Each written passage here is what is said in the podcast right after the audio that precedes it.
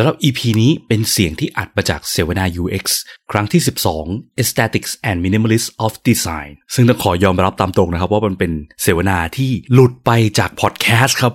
ลืมเอามาลงพอดแคสต์ครับ ต้องขออภัยไว้ณที่นี้ด้วยนะครับ ก็เสวนาในตอนนี้เนี่ยจะเป็นเสวนาที่พูดถึง heuristic ข้อที่ว่าไว้ด้วยเกี่ยวกับการมองเห็นของคนนะครับ เวลาที่เราดีไซน์หลาย ๆ ครั้งเนี่ย คนที่เป็นสาย UI หรือสาย Visual Designer ก็มักจะชอบที่จะใส่องค์ประกอบรายละเอียด detail ต่างๆ เข้าไปในดีไซน์ของเราเยอะๆ เพื่อที่จะได้ดูแตกต่างดูสวยงามใช่ไหมครับ แต่การที่ใส่ของที่ดูสวยงาม แต่ไม่ใช่ Information หรือไม่ใช่สิ่งที่มีประโยชน์กับ User จริงเนี่ยมันมีโอกาสสูงที่จะสร้างปัญหาให้ User ได้ ซึ่งเราก็จะมีพูดถึงสิ่งที่เรียกว่า Visual Search หรือการ มองหาข้อมูลหรือ information ที่ user ต้องการด้วยนะครับ และการใส่ของมากเกินไป ก็จะทำให้การทำ visual search เนี่ยมันลำบากและยากขึ้น โดยเสวนาครั้งนี้ก็มีแขกรับเชิญคือคุณ A จากกรุงศรี You Choose นะครับ แล้วก็คุณฟลุกจาก CJ Supermarket นะครับ ซึ่งทั้งคู่ก็มีประสบการณ์ในด้าน UX และ UI Design มาหลากหลายมากนะครับ ก็จะมาแชร์ประสบการณ์ในครั้งนี้ด้วยครับ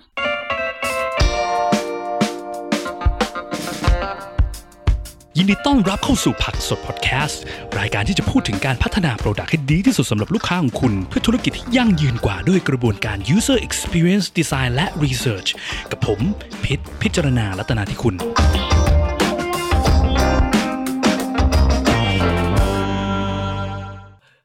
เริ่มเลยแล้วกันนะฮะเพื่อไม่ให้เป็นการเสียเวลานะครับ ก็สวัสดีอีกครั้งนะครับ กลับมาพบกันกับ เสวนา UX ที่เพจพักซุสหลังจากหายไปประมาณสองสาเดือนนะครับ ติดงานช่วงปลายปีมากมายไก่กองนะครับ ก็เสวนา UX เนะเราก็จะมาคุยเกี่ยวกับเรื่องหัวข้อต่างๆ UX ซึ่งสิ่งที่เราคุยกันประจำคือ heuristic evaluation เดี๋ยวมาเล่าให้ฟังอีกทีว่า heuristic evaluation คืออะไรอีกรอบอีกสักครั้งหนึ่งครับ in a nutshell เร็วๆ แต่ว่าก่อนที่จะเข้าถึงเนื้อหานะครับ แล้วก็แนะนำสปีกเกอร์เนี่ยขอ แนะนำบริษัทพักซุสขายของเล็กน้อยนะฮะก็คือว่าบริษัทพักซุสดีไซน์เราเนาะที่เพจเนี้ยเราเป็นบริษัท UX Consulting Agency นะที่โฟกัสเป็นช่วยบริษัทลูกค้าต่างๆ ของเราให้แก้ปัญหาและพัฒนาทางด้าน user experience โดยโฟกัสไปยังการทำ research การทำดีไซน์ในแง่ interaction design แก้ ดีไซน์เพื่อให้การใช้งานง่ายมากกว่าแค่สวยงามนะครับแต่เรื่องความสวยงามนี่เราไม่ค่อยได้ทำเท่าไหร่นะแต่ว่าวันนี้เราก็เลยมีแขกรับเชิญที่เก่งทางด้านความสวยงามทางด้านเทพทางด้าน UI มาช่วยเราในหัวข้อวันนี้นะครับ แล้วก็ก็ goal ในการโฟกัสเพียงพวกการแก้ไขปัญหาให้ user ก็เพื่อที่จะได้สร้าง digital product ที่ใช้งานง่ายและตอบโจทย์จริงๆกับ user นะครับแล้วก็สำหรับวันนี้นะฮะถ้าใครมีคำถามอะไรเนี่ยอยากจะถามก็พิมพ์ถามไปในแชทได้เลยนะฮะแล้วเดี๋ยวเราจะมาไล่ตามตอบเอ่อตอน ในที่หลังนะฮะ แต่ว่าช่วงแรกขอเอ่ออะไรนะ เล่าเนื้อหาที่เตรียมมาอย่างพรั่งพรูให้จบกันก่อนนะครับ ก็แนะนำตัวกันเล็กน้อยนะครับ คือตัวผมเองนะพิษนะครับ พิจารณาตนาที่คุณเป็น founder design research director ของ Praxis Design นะฮะก็น่าจะคุณหน้าคุณตากันดีแล้วสำหรับใครที่เคยเข้ามาดูบ่อยๆนะครับ ก็ขอคุณพัดแนะนำตัวหน่อยฮะ ครับ สวัสดีครับ ผมพัดครับ เป็น lead UX design อยู่ที่ Praxis ครับผม โอเคฮะงั้นแล้วก็เอ่อคุณเดโชพีฮะช่วยแนะนำตัวหน่อยฮะสวัสดีครับผมเอครับ เป็น UX lead ครับ slash UX manager ที่แอป YouTube ครับ ของกรุงศรีครับผมครับคุณคุณคุณเอก็เป็นขาประจำที่มาจอยเราบ่อยๆอยู่เหมือนกันนะครับ แล้วก็แขกรับเชิญหน้าใหม่วันนี้ฮะคุณธัญวันฮะแนะนำตัวหน่อยครับส วัสดีค่ะฟุกค่ะ เอ่อ ตอนนี้เป็น lead UI designer อยู่ที่ CJ Group ค่ะ ทีม QD ค่ะ อ่าฮะ ได้ฮะ ก็วันนี้หัวข้อเราเนาะ เอ่อ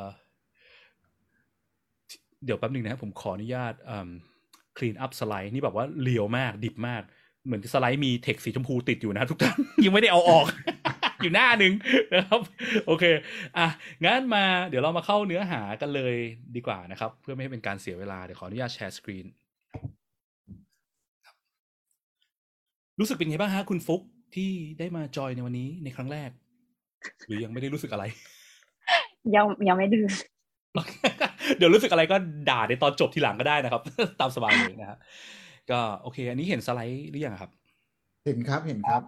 โอเคฮะ ก็หัวข้อวันนี้เนาะเป็นฮิวริสติกตอนที่ 8 แล้วเรากะว่าจะเก็บให้ครบทั้ง 10 ตอน คือฮิวริสติกอี a l u a t i o n เนี่ยมันจะมีทั้งหมด 10 ข้อนะครับเป็นหลักการเกี่ยวกับการใช้งานง่าย การออกแบบ product ต่างถ้าเราอยากจะโฟกัสให้คนใช้งานได้ง่ายเนี่ยมันควรจะอย่างน้อยต้องออตรงตามหลักทั้ง 10 ข้อนี้นะครับวันนี้เป็นข้อที่ 8 aesthetic and minimalist of design นะครับทีนี้ย้อนกลับมาพูดเล็กน้อยเกี่ยวกับ การสร้าง product เนาะการสร้าง user experience ที่ดีของ product หลักๆเนี่ยเวลาที่จะสร้าง user experience ที่ดีให้ product อะไรก็แล้วแต่เนี่ยเนาะมันมีองค์ประกอบพื้นฐานอยู่ 2 อย่างคือ useful กับ usable นี่เป็นคำที่ทางเพจพลักซูเราใช้ประจำเนาะ useful คือสร้างของที่ตรงตามนิดของ user ใช่ไหม usable คือโอเคของมันเริ่มตรงตามนิดและใช้งานได้ง่ายหรือยากขนาดไหนนะครับสองอย่างนี้มันต้องประกอบกันเนาะไอสร้างของได้ตรงตามนี้ user ก็อาจจะต้องเกิดจากการที่ว่าเราต้องเข้าใจก่อน user มีปัญหาอะไรไปทำ user research นู่นนี่นั่นเนาะแต่อันนั้นจะเป็นส่วนรากฐานของ product เมื่อเราเข้าใจรากฐาน Product ดีพอแล้วเราดีไซน์ว่าเฮ้ยแอปเราเนี่ยต้องมีฟีเจอร์นี้นี้เพื่อช่วยแก้ปัญหาให้ User ดังนี้จะได้ตอบโจทย์นี้ User อย่างนี้ พอเราเริ่มดีไซน์หน้าจอมีโฟล์การใช้งานมีต่างๆนานาเนี่ยคำถามต่อมาคือไอ้ flow หน้าจอ step การใช้งานต่างๆเนี่ยมันง่ายหรือยากขนาดไหนนะครับอันนี้ก็จะเป็นส่วนที่เรียกว่า usable เนาะหรือในวงการเขาจะเรียกว่า usability นะครับซึ่งไอการสร้างของให้มัน usable เนี่ยมันก็จะมี เอ่อคือคำว่าใช้งานง่ายเนี่ยมันมีหลากหลายอย่างมากเลยเนาะที่มันส่งผลต่อการใช้งานง่ายยากนะครับ list ที่มันครอบคลุมถึงการใช้งานง่ายที่ครบถ้วนที่สุดเนี่ยในจากประสบการณ์ส่วนตัวผมเนี่ยก็คือ heuristic evaluation เนี่ยแหละ มันเป็นสิ่งที่เราสามารถใช้ 10 ข้อของ heuristic evaluation เนี่ยในการ ตรวจสอบตัว product เราได้ว่าเฮ้ย product เราเนี่ยมันมันเก็บครบทุกเรื่องยังวะถ้าเก็บครบพวกนี้ก็มีโอกาสสูงที่ product เราจะใช้งานได้ง่าย แต่ไม่ได้บอกว่าจะใช้งานได้ง่ายการันตีร้อยเปอร์เซ็นต์นะเพราะว่าการใช้งานง่ายยากมันก็จะมีอะไรรายละเอียดที่มากกว่าตรงนี้อีกนะครับแต่ตรงนี้เป็นรากฐานที่ควรจะเป็นจุดเริ่มต้นได้นะครับ ซึ่งพอเราพูดถึงการใช้งานง่ายหรือยากของ product อะไรก็แล้วแต่เนี่ยเนาะสิ่งหลักหนึ่งสิ่งหลักอย่างหนึ่งอะที่มันเกี่ยวข้องก็คือ มันพูดถึงข้อจำกัดหรือประสิทธิภาพของมนุษย์เราในการประมวลผล นาะคือมนุษย์เราเนี่ยอาจจะมีรสนิยมแตกต่างกันไป บางคนชอบคิตตี้อย่างคุณฟุกใช่ไหมฮะชอบคิตตี้ใช่ไหมฮะหรือว่าคุณคุณคุณคุณเดโชอาจจะชอบแนว Star War อะไรเงี้ยไม่ชอบคิตตี้ใช่ไหมพวกนั้นคือรสนิยมเนาะคนเราแตกต่างกัน แต่ว่าสิ่งนี้ที่คนเราจะเหมือนกันคือประสิทธิภาพข้อจำกัดของประสาทสัมผัสอะไรต่างๆนาหรือการทำงานของสมองเรา มันจะมีข้อจำกัดเหมือนกันใช่ไหมเช่น ลูกตาเรามีสองข้าง เราอ่านเท็กซ์ได้ด้วยความเร็วพอๆกันของแต่ละคน ไม่มีใครที่สามารถจะลูกตาเกลือกสองด้านได้อ่านเท็กซ์แบบสองข้างหน้าจอได้พร้อมกันอะไรเงี้ยมันไม่มีใช่ไหมครับหรือเรื่องพวกความจำเงี้ยมนุษย์เราจะมีความจำแบบ short term memory long term memory อะไรที่มันเหมือนกัน ซึ่งอันนี้สามารถไปตามฟังได้ในเสวนาครั้งก่อนๆหน้านะครั้งที่แล้วเราก็พูดเกี่ยวกับเรื่องเรื่องอะไรนะผมลืม อ๋อ recognition rather than recall เกี่ยวกับว่ามนุษย์เราความจำสั้นความจำแย่ ซึ่ง เป็นผมกำลังเป็นอยู่นะเวลานี้นะจำไม่ได้แล้วคราวที่เราพูดเรื่องอะไรไป แล้วก็จะมีพวกเรื่อง output ก็พวกการควบคุมกล้ามเนื้อนะการกดปุ่มเลยถ้าเราดีไซน์ปุ่มให้เล็กไปก็กดยากด้วยนี่นั่นนะครับพวกเรื่องนี้นะคนเราก็จะมี need ต่างๆนะเช่นแบบว่าบางทีเราต้องการเอ่อจะทำสิ่งนี้แต่แอปมันไม่ยอมให้เราทำได้มันก็เกิดปัญหาอะไรเงี้ยแล้วก็พวกเรื่อง error นะมนุษย์เรากดนู่นกดนี่ผิดตลอดอ่านนั่นผิดนู่นนี่ผิดตลอด การดีไซน์ให้ usability ดี อย่างน้อยเราต้องคำนึงถึง error ที่ user มีโอกาสทำแล้วเรารีบไปไปช่วยเขากัน เช่น เรารู้อยู่แล้วว่า user จะกรอกออวันเกิดมักจะกรอกผิดเราก็อย่าให้เขาไปกรอกเป็น text ธรรมดาสิ แล้วก็เป็นตัวเลือกเป็น calendar ให้เขาเลือกแทนอะไรเงี้ยก็จะช่วยลดการเกิดเออร์เลอร์ของ user ได้นะครับ ทีนี้วันเนี้ยไอตอน aesthetic and minimalist of design ที่เราจะพูดถึงวันนี้ อันนี้จะเป็นตอนที่เกี่ยวข้องกับลูกตาเป็นหลักเลย การมองเห็นนะครับ พูดถึงเรื่อง input ของมนุษย์เรานะว่าลูกตาคนเราอย่างที่เมื่อกี้บอกใช่ไหมมันก็จะต้องมีการเกลือกไปเกลือกมาเพื่อมองหาของใช่ไหมแล้วก็ดึงข้อมูลที่ลูกตารับเข้ามามันก็จะเข้าไปในสมองเพื่อประมวลผลใช่ไหมจุดหนึ่งคือหลักการของไอ aesthetic and minimal of design เนี่ยคือเขาบอกว่า อย่าไปใส่ของที่มันไม่จำเป็นเยอะ ยิ่งใส่ของเยอะของตกแต่งเยอะยิ่งยากต่อการใช้งานใช่ไหมฮะคุณคุณคุณคุณเอฮะช่วยรบกวนช่วยหาหน่อยสิครับว่าเพจนี้เราจะแชทกับเจ้าของเพจยังไง ได้ยังไงบ้าง ต้องกดที่ไหนฮะเอ่อสารภาพว่า ถ้าใส่แว่นก็ยังหาไม่น่าจะผมเห็นต้องทั้งแว่นบวกแว่นขยายใช่ไหมเพราะอะไรเพราะว่ามันมีแบบพวกเนี้ยอะไรเงี้ยใส่มันเต็มไปหมดเลยใช่ไหมคือของมันอะไรไม่รู้เต็มไปหมดคือ จริง ๆ แล้วอะมันเอ aesthetic อะ minimal minimalist of design เนี่ย มันเกี่ยวข้องกับการที่ว่าเราต้องทำความเข้าใจให้ได้นิดนึงด้วยเนาะว่า user เราต้องการใช้งานอะไรเป็นสิ่งที่สำคัญกับ user ไม่ใช่สำคัญกับเจ้าของเพจนะ เจ้าของเพจอาจจะมองว่า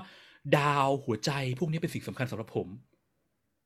we don't care ใช่ไหม user ไม่ care user care เกี่ยวกับตัว user เราสร้างของต่างๆให้ user ใช้เนาะดังนั้นสิ่งสำคัญคือแล้วอะไรที่มัน matter กับ user เช่น ถ้าเราสร้างเป็นอันนี้เป็นหน้าร้านของเราเราขายของใช่ไหมสิ่งสำคัญคือ user เขาจะซื้อของจากเราได้ไหม action ที่ใช้ในการซื้อของต้องกดที่ไหน ถ้ายิ่งเราใส่ของที่มันไม่เกี่ยวข้องนู่นนี่นั่นอะไรเงี้ยเข้าไปเยอะๆ มันยิ่งยากต่อการที่เขาจะหาของที่มันสำคัญจริงๆสำหรับ user ได้เจอนะครับ โอเคเนาะแล้วก็หัวข้อมันเนี่ยตามชื่อ aesthetics minimalist ใช่ไหม aesthetic แปลว่าสวยงามมีรสนิยมใช่ไหม minimalist คือสวยงามแบบน้อยๆ แบบ minimal ไม่ใช่สวยงามแบบเยอะๆนะคือความสวยงามมันก็มีหลากหลายรูปแบบใช่ไหมตอนนี้ถ้าเราพูดถึงตอนนี้เราจะพูดถึงโฟกัสไปยังการลดของให้น้อยที่สุดเท่าที่เป็นไปได้ แต่ไม่ใช่ว่าน้อยจนเกินเหตุนะ เดี๋ยวเรามาคุยกันอีกทีตอนตอนจบเซสชันนะว่าน้อยแค่ไหนที่น้อยไปแล้วอะไรเงี้ยอาจจะใส่เพิ่มอีกนิดนึงก็ยังพอได้นะครับ แล้วก็อีกหลักการหนึ่งที่มันเกี่ยวข้องอย่างที่บอกลูกตาเนาะตอนนี้เราพูดถึงเกี่ยวกับการที่ลูกตามองเกลือกกลิ้งหาของที่ที่เราต้องการการสแกนหาเลยเขาเรียกว่า visual search เนาะ visual search คือการสแกนหาด้วยลูกตาใช่ไหมเราจะมีการสแกนหานู่นนี่นั่นตลอดเวลาใช่ไหมเดินเข้าไปในร้านค้า เข้าไปในเซเว่นสแกนหาอะไรสแกนหาป้ายส่วนลดสแกนหาว่าเอ๊ะแผนกน้ำอยู่ที่ไหนเราอยากซื้อน้ำอะไรเงี้ยเอ๊ะสแกนหาแคชเชียร์อยู่ไหนเอ๊ะสแกนหาว่าอะไรนะคนเออพนักงานเซเว่นที่จะมาคิดเงินเราอยู่ที่ไหนเงี้ยเราจะสแกนหาอยู่เรื่อยๆตลอดเวลาใช่ไหมครับทีเนี้ยถ้าเราเอ่อจุดหนึ่งคือ ถ้าเรารู้ว่าคนมักจะสแกนหาอะไรบ่อยๆเยอะๆเงี้ยสิ่งเหล่านั้นอะมันควรจะต้องทำให้มันสแกนหาได้ง่ายใช่ไหมครับทีนี้หลักการสแกนหาของของมนุษย์เราเนี่ยเขาบอกว่า visual search ของมนุษย์เราเนี่ยมันจะมี2งสองรูปแบบนะครับ เขาเรียกว่า feature search กับ serial search นะครับ feature search คืออะไร feature search คือกรณีที่สมมติเราออกแบบมาเงี้ยของที่มันสำคัญจริงๆอะมันเป็นของที่มันมีฟีเจอร์บางอย่างของตัวมันอะแตกต่างจากชาวบ้านมาก มันจะเด้งออกมา หรือเรียกภาษาอังกฤษเรียกว่า pop out อะเนาะอย่างเช่นรูปสองรูปข้างล่างเนี้ยระหว่างสมมติเรามองรูปซ้ายใช่ไหมจงมองหาสี่เหลี่ยมผืนผ้า มันก็จะเอ๊ะไหนว่าสี่เหลี่ยมผืนผ้า แต่รูปขวาจงมองหาสี่เหลี่ยมผืนผ้าแล้วสี่เหลี่ยมผืนผ้าเนี่ยมันเป็นสิ่งเดียวที่มีฟีเจอร์เรื่องสี มีสีแดงชิ้นเดียว มันจะเด้งออกมามากใช่ไหมเราจะสแกนหาสิ่งนี้ได้ง่ายมาก ซึ่งหลักการนี้มันก็จะมักจะเอาไป apply ใช้กับพวกการเช่นอะไรดีไซน์ call to action ใช่ไหมปุ่มหลัก ๆ ที่คนมักจะต้องกด ปุ่ม register ปุ่ม submit อะไรเงี้ยนะครับคือไม่จำเป็นต้องใช้สีนะ คือเขาว่าฟีเจอร์เนี่ยมันมีหลากหลายแบบมาก เช่น เราจะเล่นกับ color ก็ได้ เล่นกับไซส์ก็ได้ ทุกอย่างเล็กหมดเลย มีชิ้นใหญ่ชิ้นเดียว หรือทุกอย่างใหญ่หมดเลย มีชิ้นเล็กชิ้นเดียว มันก็จะมีความ pop out แล้วจะสแกนหาเร็วๆ แล้วหามันได้ง่ายนะครับ อย่างรูปขวาเงี้ย จงสแกนหาวงกลมที่ใหญ่ที่สุดเงี้ยบางทีก็เอ๊ะมันมันฟีเจอร์มันสลับซับซ้อนกันไปเนอะคือสีมันก็มีทั้งสี่เหลี่ยมสีเขียวเข้ม วงกลมสีเขียวเข้ม แล้วก็มีทั้งวงกลมเอ่อสีเขียวอ่อนสีเหลี่ยมสีเขียวอ่อน อย่างรูปเนี้ยทุกอย่างทุกอันเปลี่ยนเป็นเอ่อสี่เหลี่ยมหมดเลยมีวงกลมอยู่แค่ชิ้นเดียวเนี่ยก็สแกนหาได้ง่ายขึ้น แต่ว่าง่ายขึ้นกว่ารูปซ้ายเนาะแต่ว่าก็ยังไม่ได้ไม่ได้ง่ายเด่นเด้งเท่ารูปรูปไอเนี่ยไอสีไอปุ่มสีแดงทางฝั่งซ้ายเนาะคือหลักหลักการมันคือ อย่าไปใส่อะไรเยอะมากเนาะ keep ทุกอย่างให้มันแบบว่าน้อยๆไว้ก่อน แล้วถ้าวันใดวันดีคือดีเรารู้ว่าเฮ้ยเราต้องมีสิ่งนี้มันแม่งต้องเด่นมากๆเนี่ยเราไปซัดในสิ่งนั้นให้มันเด่นออกมาด้วยการใช้สีใช้ shape ใช้ไซส์อะไรพวกนี้ได้เลยนะครับ งงไหมฮะตรงนี้อธิบายไปไม่ถ้าไม่มีอันนี้ถามกันเองในใน speaker นะ speaker อาจจะไม่งงมั้งชัดเจนโอเคขออนุญาตไปต่อเลยแล้วกันนะครับ เพื่อไม่ให้เสียเวลาครับ อะตัวอย่าง visual search ที่เรามักจะเจอกันบ่อยๆ จอดรถในที่จอดรถไปนั่งสแกนหาเอ๊ะรถรถกูอยู่ไหนวะ ไม่ใช่ช้างนะรถรถกูอยู่ไหนวะ สมมติว่าถ้าคำถามถามว่า คุณคุณฟุกฮะ จงหาเฟอร์รารี่สีเหลือง ให้หน่อยฮะอยู่ตรงไหนฮะ อืม ก็น่าจะอยู่แถวหลังสุดหรือเปล่าคะโอเค อันนี้อันนี้อันนี้ปะใช่ใช่ใช่อ๋อจใช่ริงๆมันน่าคนละยี่ห้อไม่รู้เหมื อนกันอ้าวเหรอ ไม่รู้เหมือนกันเฟอร์รารี่มันน่าจะเป็นทรงนี้มันหรือว่าเฟอร์รารี่บอกไม่รู้เออแต่ว่ารถสีเหลืองเนี่ยหาง่ายไหมในรูปนี้ ก็ง่ายนะคะเพราะมันมีแค่สองคันก็มีอยู่สองคันเนอะเนอะเออใช่หรือว่าคุณพัดหารถสีเขียวให้ผมเลยดิอ๋อเจอแล้วครับ อยู่ตรงกลางกลางภาพหรือว่าอ่าขวาอ่าบนนะครับ เออ สมมติผมบอกว่าคุณเดย์ฮะ ช่วยหารถสีแดงที่เป็นเบาะสีดำแล้วก็เปิดประทุนให้ผมหน่อยสิฮะโอ้โห ผมขอทางตาก่อนนะครับ มีประมาณ โอเค ไม่ต้องหาแล้วอยากให้เห็นปรปรากฏการณ์นิดนึง ถ้าเราของที่เราเด่นๆ ที่เราสำคัญจริงๆอะเราคีปทุกอย่างไม่ให้มีสีนั้นใช่ป่ะของเด่นๆดันเป็นสีเขียวชิ้นเดียวเงี้ยแล้วอันเนี้ยน่าจะเป็นรถที่คนส่วนมากต้องหาเงี้ยมันหาง่าย เพราะมันเป็นชิ้นเดียวที่มันเป็นสีเขียวสีเหลืองอะไรเงี้ยเนาะแต่ถ้าเกิดสมมติว่าเราเอาของที่เด่นๆ เช่นปุ่ม submit เราเนี่ยดันเป็นสีแดงเหมือนกับปุ่มอื่นในหน้าแบบแดงๆๆๆๆเต็มไปหมดเนี่ยแต่คนต้องหาปุ่มสีแดงที่เขียนว่า submit this order only อย่างเงี้ย มันจะเริ่มยากแล้วเพราะว่ามันมีการ cross หลายฟีเจอร์นะคือรถสีแดงก็มีหลายที่เบาะสีดำก็มีหลายคันอะไรเงี้ยเปิดประทุนไม่เปิดประทุนนู่นนี่นั่นเยอะมันมีฟีเจอร์ที่มันไม่ได้แบบเป็นตัวตัวมันเป็นเอกเทศอยู่ชิ้นเดียว มันจะยากสิ่งที่เกิดคือคุณเดย์ต้องทำการหาแบบที่เรียกว่า serial search serial search คืออะไรคือคุณเดย์สแกนหารถสีแดงทั้งหมดก่อนใช่ไหมไล่ดูทีละอันแล้วนั่งเปรียบเทียบอันนี้เปิดประทุนปะวะอันนี้เบาะดำปะวะใช่ไหมนั่งไล่ดูทีละอัน ซึ่ง serial search มันจะช้า เป็นไปได้ถ้าของที่คนหมู่มากคนส่วนมากมักจะใช้บ่อย ๆ ให้เขาอยู่ในโหมด pop out หรือว่าฟีเจอร์เสิร์ชให้ได้นะครับ แล้วมันจะง่ายกว่าโอเคไหมไปต่อดีกว่าถ้าใครมีคำถามพิมพ์ถามไว้ได้เลยนะครับ โอเคเออแล้วก็ปรากฏการณ์อย่างหนึ่งเนอะที่ทำให้ Google แบบชนะ Yahoo ในยุคนั้นได้ก็คือเรื่องไอ้นี่แหละ aesthetic minimalist design เนาะคือ Yahoo เนี่ยโหฟังก์ชันเยอะมากเลย มีทั้งเช็คเมลได้ ทั้ง Messenger ทั้ง Waiter ทั้งเสิร์ชอย่างเงี้ยใช่ไหมทุกครั้งที่คนเข้ามา search คนต้องเห็นพวกนี้ทั้งหมดเลย ซึ่งเขาไม่ได้ใช้ส่วนมากคนก็ใช้แค่ตรงนี้ใช่ไหม Google ตัดทุกอย่างทิ้งหมดเข้ามามีแค่ search อย่างเดียว สิ่งที่มันเกิดคือ เมื่อเข้ามาใน Google เนี่ย ถึงแม้ว่าเวลาที่เราเข้ามาใน Yahoo เนี่ยเรารู้ต้อง search ตรงนี้เนาะแต่ทุกครั้งที่ลูกตาเราสแกนดูเห็นนั่นเห็นนี่ปุ๊บอะสิ่งที่มันเกิดคืออะไรมันเป็น information มันเข้ามาในหัว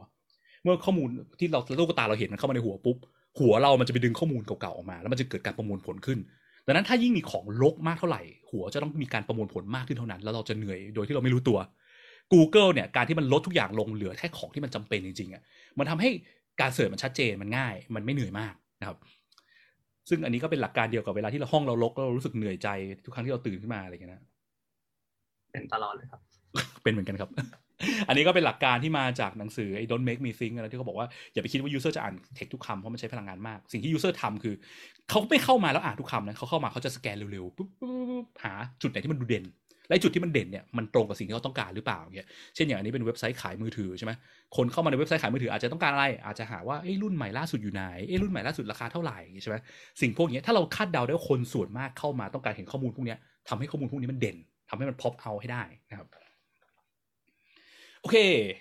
แล้วก็มีอีกคอนเซปต์สุดท้ายที่ขอฝากไว้แล้วก่อนจะไปเข้าตัวอย่างสนุกสนุกกันแล้ว นี่เลคเชอร์รัวๆนะครับ คือเรื่องฉาดจังนะฮะที่ตอนแรกพูดไปแล้วใช่ไหมพวกของแต่งองค์ทรงเครื่องมากๆมายไก่กองอะถ้ามันไม่ได้มีประโยชน์อะไรมากตัดมันทิ้งไป มันมีคำที่เขาใช้เรียกไอ้พวกของแต่งองค์ทรงเครื่องเหล่านี้เขาเรียกว่าฉาดจังนะฮะฉาดจังคืออะไรคือคือหลักการคือพวกปริมาณหมึกที่เราใส่เข้ามาในรูปเราใส่เข้ามาใน UI เราต่างๆ เนี่ย ที่มันไม่ได้ provide information อะไรใด ๆ เพิ่มเติม ถ้าเป็นไปได้ตัดพวกนี้ทิ้งออกไปให้หมด แล้ว information เราจะ clean เช่นอย่างรูปเนี้ยพอดกราฟใน Excel เนาะคือแบบสมัยเราเด็กๆอะเวลาที่เราเริ่มพอดกราฟเป็นเนี่ยสิ่งที่เราต้องการกันก็คือว่าเราต้องการความเอ่อเอ่อเราต้องการความเรียกว่าอะไรนะ สแกนหา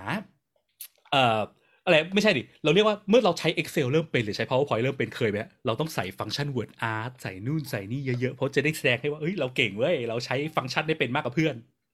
ใช่ไหมทีเนี้ยการพอดกราฟก็เหมือนกันนะ เฮ้ยกราฟสองมิติเว้ยไม่ได้ เรา มันมีฟังก์ชันสามมิติเว้ยไปเห็นมาจากในเว็บ เราต้องใส่ให้ทำให้กราฟเป็นสามมิติ แต่คำถามคืออีความหนาของกราฟเนี่ย มัน provide information อะไรหรือเปล่า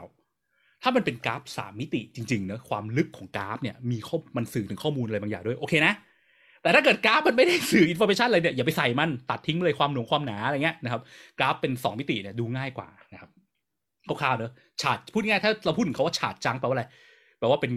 ขยะบนหน้าจอที่ไม่ได้ provide information อะไรใด ๆ แต่มันไม่ใช่ว่าของที่มาแต่งองค์ทรงเครื่องทุกอย่างจะไม่ provide information นะครับ เดี๋ยวบางอย่างมันก็มี provide information ให้ user เข้าใจได้เหมือนกัน กราฟิกบางอย่างช่วยคนเข้าใจ product เราดีขึ้นก็เป็นไปได้นะครับ เดี๋ยวเดี๋ยวมาดูตัวอย่างกันอีกที แล้วคงคงเห็นภาพมากขึ้นนะเนาะ โอเค แลปแบบเร็วมากครับเออมีคนไหนมีคำถามคำถามเนี่ยทิ้งคำถามไว้ได้เลยนะฮะ อยากตอบมาก โอเค ไปไปกันต่อดีกว่านะฮะทุกคน โอ้โหขอข้ามนี้เลย อันนี้คือคอนเซ็ปต์เมื่อกี้ที่พูดมา ใครอยาก capture screen ไปอ่านต่อก็ได้นะ คือ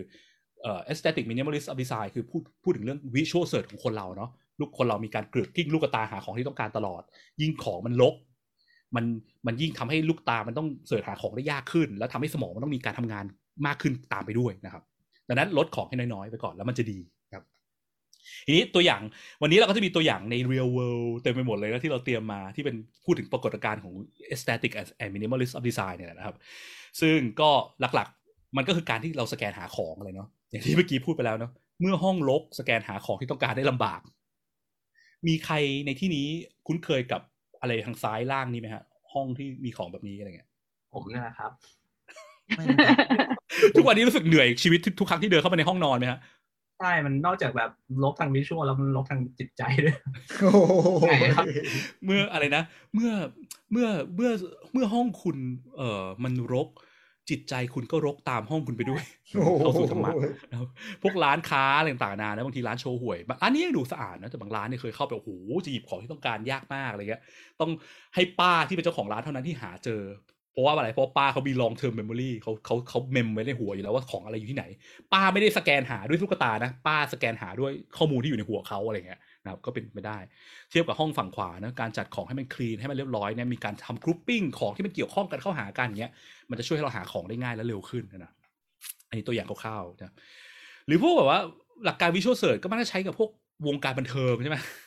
พวกแบบอะไรนะโชว์บนเวทีอย่างเงี้ยใช่ป่ะแล้วเขาก็จะมักจะอะไรให้คนตัวเด่นนะบียอนเซ่ให้อะไรเงี้ย แต่งตัวอะไรที่มันใช้ให้แต่งตัวให้ไม่เหมือนกับคนอื่นใช่ไหมมีบางฟีเจอร์ของชุดเขาหรือการแต่งตัวของเขาอะที่แตกต่างเพื่อให้ตัวเขามัน pop out ออกมาไงใช่ไหม พวกแบบว่าอะแดนเซอร์จะใส่สีเหลืองทั้งหมดทุกคน อันนี้เป็นสีดำอยู่คนเดียวอะไรเงี้ยนะหรือบางทีมันอาจจะแบบดูเหมือนกันมันเป็นสีดำหมดเลย แต่คนนี้เป็นสีดำที่มีเส้นแนวตั้งอะไรเงี้ยมีมีบางฟีเจอร์บางอย่างที่มันแตกต่างไปเพื่อให้คนดูสแกนเห็นเร็วๆไหนบียอนเซ่อยู่ไหนวะนะครับพวกยูนิฟอร์มอะไรเงี้ยนะโกโกวาอะไรเงี้ยการใช้ color contrast มีเพื่อให้สแกนหาตัวคนนั้นได้ง่ายใช่ไหมเช่นพวกแบบอะผู้คุมกับคนที่มาเล่นเกมในเอ่อ Squid Game เนี่ย เออใส่ชุดไม่เหมือนกันผู้คุมจะได้สแกนเห็นเร็วๆว่าเฮ้ยเฮ้ยไอ้นั่นเสื้อเขียวนี่มันเป็นคนที่มาเล่นเกมเนี่ยมันจะวิ่งหนีไปไหนวะจะได้สแกนเห็นเร็วๆได้เอาปืนยิงทิ้งทันอะไรเงี้ยนะฮะหรือพวก Star Wars ใช่ไหมหัวหน้ากับลูกน้อง อะไรเงี้ย มีใครอยากเสริมเรื่องยูนิฟอร์มอะไรอย่างงี้ไหมฮะอย่างนี้ก็ชัดเจนครับตามตัวอย่างนะครับ โอเคครับงั้นไปผมเลิกพูดแล้วดีกว่า เอ้ยยังไม่ได้ยังมีตัวอย่างผมอีกอันคุณเดย์ช่วยพูดผมพูดเรื่องเกี่ยวกับตัวเรื่องหนังดีกว่านะครับ ก็การจัดองค์ประกอบซีน e มาทอกราฟีในหนังใช่ไหม จุดเด่นอะไรเงี้ยหนังที่แบบ art art ดีๆ ก็มักจะแบบพยายาม vary บางอย่างให้มันดูแตกต่างจาก background เนาะแล้วมันจะทำให้คนเห็นได้ชัดใช่ไหมถ้าอีคนเนี้ยมันใส่เสื้อสีน้ำตาลด้วยเนี่ยมันหรือใส่เสื้อสีดำเนี่ยเราคงมองมันไม่เห็นแน่เลยใช่ไหมเราคงแบบเฮ้ยให้กูมองตรงไหนบนหน้าจอวะแต่พวกหนังที่มันดีไซน์องค์ประกอบดีๆเนี่ยเขาจะมีการ vary อะไรบางอย่างเช่นอย่างอันนี้ก็ vary shape และ vary สีนะเป็นสีแดงตัวเดียวบนจออะไรเงี้ยนะครับครับหรือคุณเดย์อยากพูดเลยเท่านี้ไหมก็ ขวามือก็เวสแอนเดอร์สันอันนี้เวสแอนเดอร์สันเนอะอันข้างล่างน่าจะเป็นอัลเฟรดฮิตคอกนะครับของเรื่อง The เอ Shining The Shining ของใช่ใช่คูบริกผมอ่าผมครับซีซั่นเขาก็จะแบบเน้นสแตนเอามากครับฉากก็จะ clean แล้วก็โฟกัสไปที่เอ่อตัวที่เป็นตัวเอกของของเรื่องนะครับตัดอะไรที่ไม่จำเป็นออกไปหรือว่าทำไซส์ให้เล็กลงเพื่อที่จะเห็นจุดเด่นมากขึ้นครับเขาจะถนัดแนวนี้มากเลยครับ เอาเป็นเป็นแล้วการแบบ vary สีเนี่ยคือเขาคำนึงคู่สีด้วยใช่ไหมแบบเช่นแบบอะอันนี้เป็น background เป็นสีสีฟ้าใช่ป่ะให้เจนี่ใส่เป็นสีส้มอะไรเงี้ยก็มีความแบบ match คู่แบบค่อนข้างตรงมันมันมันไม่ได้ตรงข้ามกันร้อยเปอร์เซ็นต์ใช่ไหมฟ้ากับส้มส่วนใหญ่จะกลืนกลืนๆกันนะครับ ในในถ้าเป็นอ่าเออย้อมย้อมๆเหลืองเนี่ยหรืออย่าง The Shining ฉาก ฉากแบบ โรงแรมเป็นสีน้ำตาลสีแบบ beige หมดเลยใช่ไหมพอแล่นมาถึงปุ๊บอีอีฝาแฝดนรกสองตัวโผล่มายืนใส่เสื้อสีฟ้าเพื่อให้ contrast กับ background อะไรเงี้ย คนจะได้มองมาเห็นตะลึงชัดเจนว่าเออเออผีโผล่มาแล้วตรงกลางจออะไรเงี้ยแล้วก็ลูกปั่นจักรยานสีแดงครับโอเค ไปต่อดีกว่า ใช่จากรยานเสื้อแดงเสื้อแดงกับเสื้อแดง ก็ก็ก็คอนทราสต์กับแบ็กกราวด์เหมือนกันต่อเลยครับโอเค อันนี้แหละฮะอ๋อนี่ก็ลาพุทเทนครับ ปกติผมอาจจะเป็น c u เจอร์ทาง ทางฝั่งญี่ปุ่นนึงครับ เว็บไซต์ชอบทำอะไรที่มันแบบลกๆพอผมจะไปสั่งของจากญี่ปุ่นเนี่ยก็อาจจะแอบหายากนิดนึงปกติต้องไปตรงไปเสิร์ชอย่างเดียวเลยครับ ถ้าจะหาตามแคตตาล็อกอะไรอย่างเงี้ย ยากอาจจะไม่ได้ถนัดสิ่งเหล่านี้ที่แบบทางคนญี่ปุ่นคุ้นเคยได้มั้งครับ ถ้าเรื่องวิชวลผมว่ามันอาจจะลกไปนิดนึงอืม แบบมันค่อนข้างแบบ ไม่ได้จัดองค์ประกอบอะไรเท่าไหร่เนอะแต่ว่าอันนี้ก็เป็นอะไรที่น่าสนใจใช่ไหมที่เขาบอกว่าพวกคนแถวสายแบบ East Asian จีน ญี่ปุ่นเนี่ยเขาจะค่อนข้างคุ้นเคยกับความลกๆอะไรอะไรแบบนี้ใช่ไหมมันเคยได้ยินมาว่า เวลาเอาขององค์ประกอบน้อยไปแบบไว้สเปซเยอะเนี่ยคนเขารู้สึกว่าเฮ้ยทำไมเว็บมันขาดอะไรไปบ้างวะทำไมมันโล่งเกินอะไรอย่างเงี้ยอะไปต่อนะฮะครับเอออันนี้เป็นรูปมาจากผู้เอ่อผู้ฟังทางบ้านท่านหนึ่งเคยแชร์มาให้นะ ก็ ร้านเครื่องไฟฟ้าที่ญี่ปุ่นใช่ไหมพวกอะไรโยโดบาชิคาเมร่าอะไรเงี้ยนะเอ่อเวลาที่เราไปเดินเนี่ย ญี่ปุ่นเขาจะชอบแปะอะไรพวกเนี้ยเยอะๆเนอะเขาคุ้นเคยกับพวก noise เยอะๆแน่นๆอย่างนี้ทั้งหลายใช่ไหมซึ่งจริง ๆ มันเยอะๆอย่างเงี้ยคำถามคือแล้ว information ที่คนต้องการอ่านต้องการเห็นจริงๆอะมันเห็นได้ง่ายจริงๆขนาดนั้นหรือเปล่า อันนี้ผมก็จไม่ริรู้งๆนะอยากจะเสริมอันนี้นิดนึงคืออมคือเวลาเวลาคนเราอยากจะไปซื้อเครื่องใช้ไฟฟ้าเนี่ยเราอยากจะดูฟีเจอร์ของสิ่งสิ่งนั้นว่าแบบเอออันนี้มันเป็นอินเวอร์เตอร์หรือเปล่าอันนี้แบบอืมกี่ BTU หรืออะไร แต่ว่าอืมไอ้สิ่งนั้นอะอินโฟเมชันนั้นอะมันกลับเล็กนิดเดียวเลย สิ่งที่สองอืมที่เราอยากจะรู้คือเราอยากรู้ว่าราคาเท่าไหร่ถูกไหมอืแต่ว่าอืมอันที่ใหญ่ที่สุดอะมันกลับเป็นนี่ขนาดอ่านภาษาญี่ปุ่นไม่ออกก็ยังรู้เลยว่า อันที่ใหญ่ที่สุดอะมันเป็นคำที่เหมือนกันหมดเลยอะอันแต่นี้มัใช่กลัปะใช่แต่มันกลับอ่าเด่นที่สุดในมันภาเขียพนว่าเนี้ยโมค่ะโมเดล อ่านออกแค่นี้อ๋อเครื่องไฟฟ้าโมเดลอะไรสักอย่างเครื่องไฟฟ้าโมเดลรุ่นเนี้ย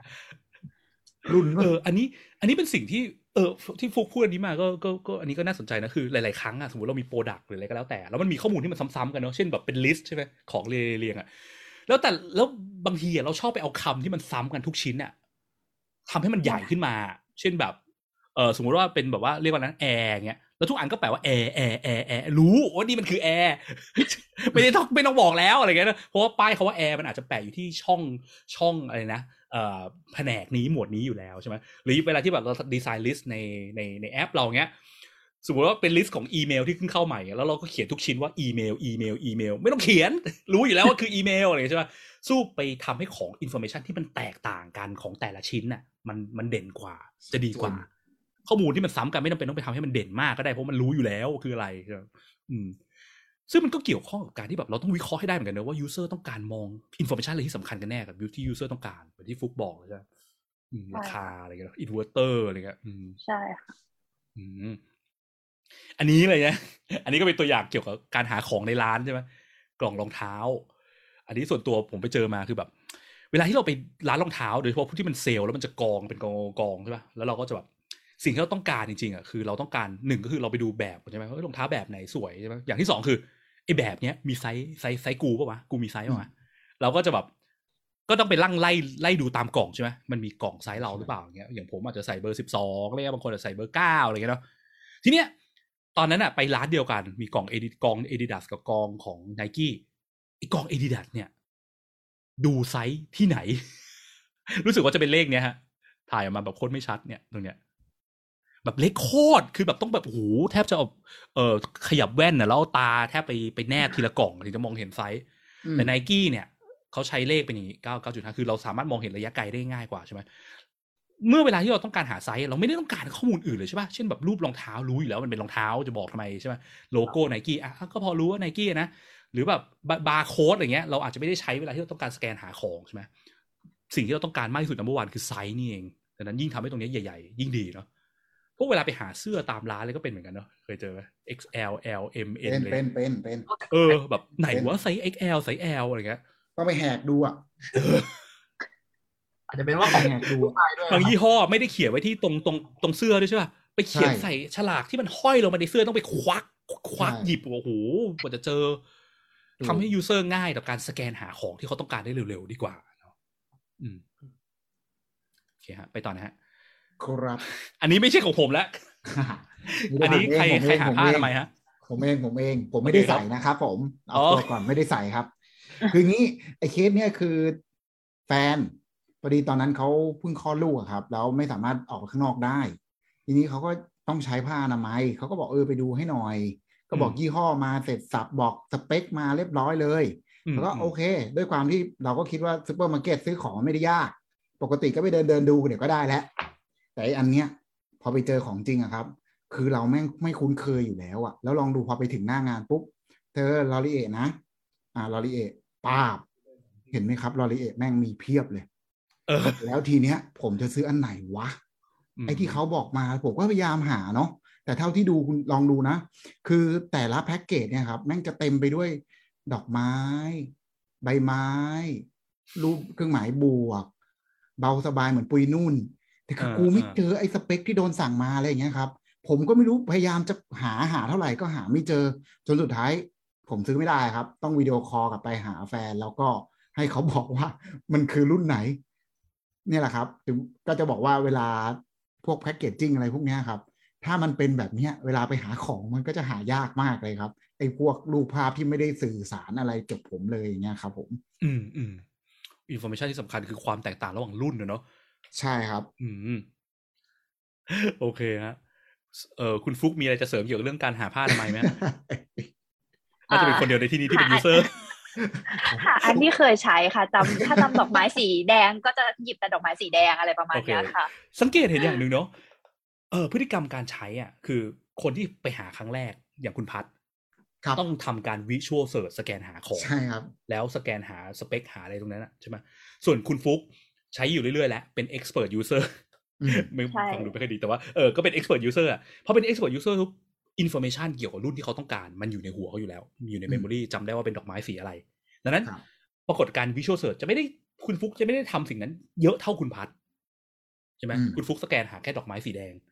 แต่ไม่สแกนหา label นะ เพราะอะไรเพราะ label มันดูยากใช่ไหมก็ visual search ก็ยากอยู่ดีดังนั้นก็ไปจำสิ่งที่มันจำง่ายกว่าเช่นพวกดอกมุ้งดอกไม้เนาะทีนี้ไอ้ดอกไม้สีแดงสีดำอะไรทั้งหลายเนี่ย เมื่อกี้เราเรียกมันว่าอะไรนะคำในวงการ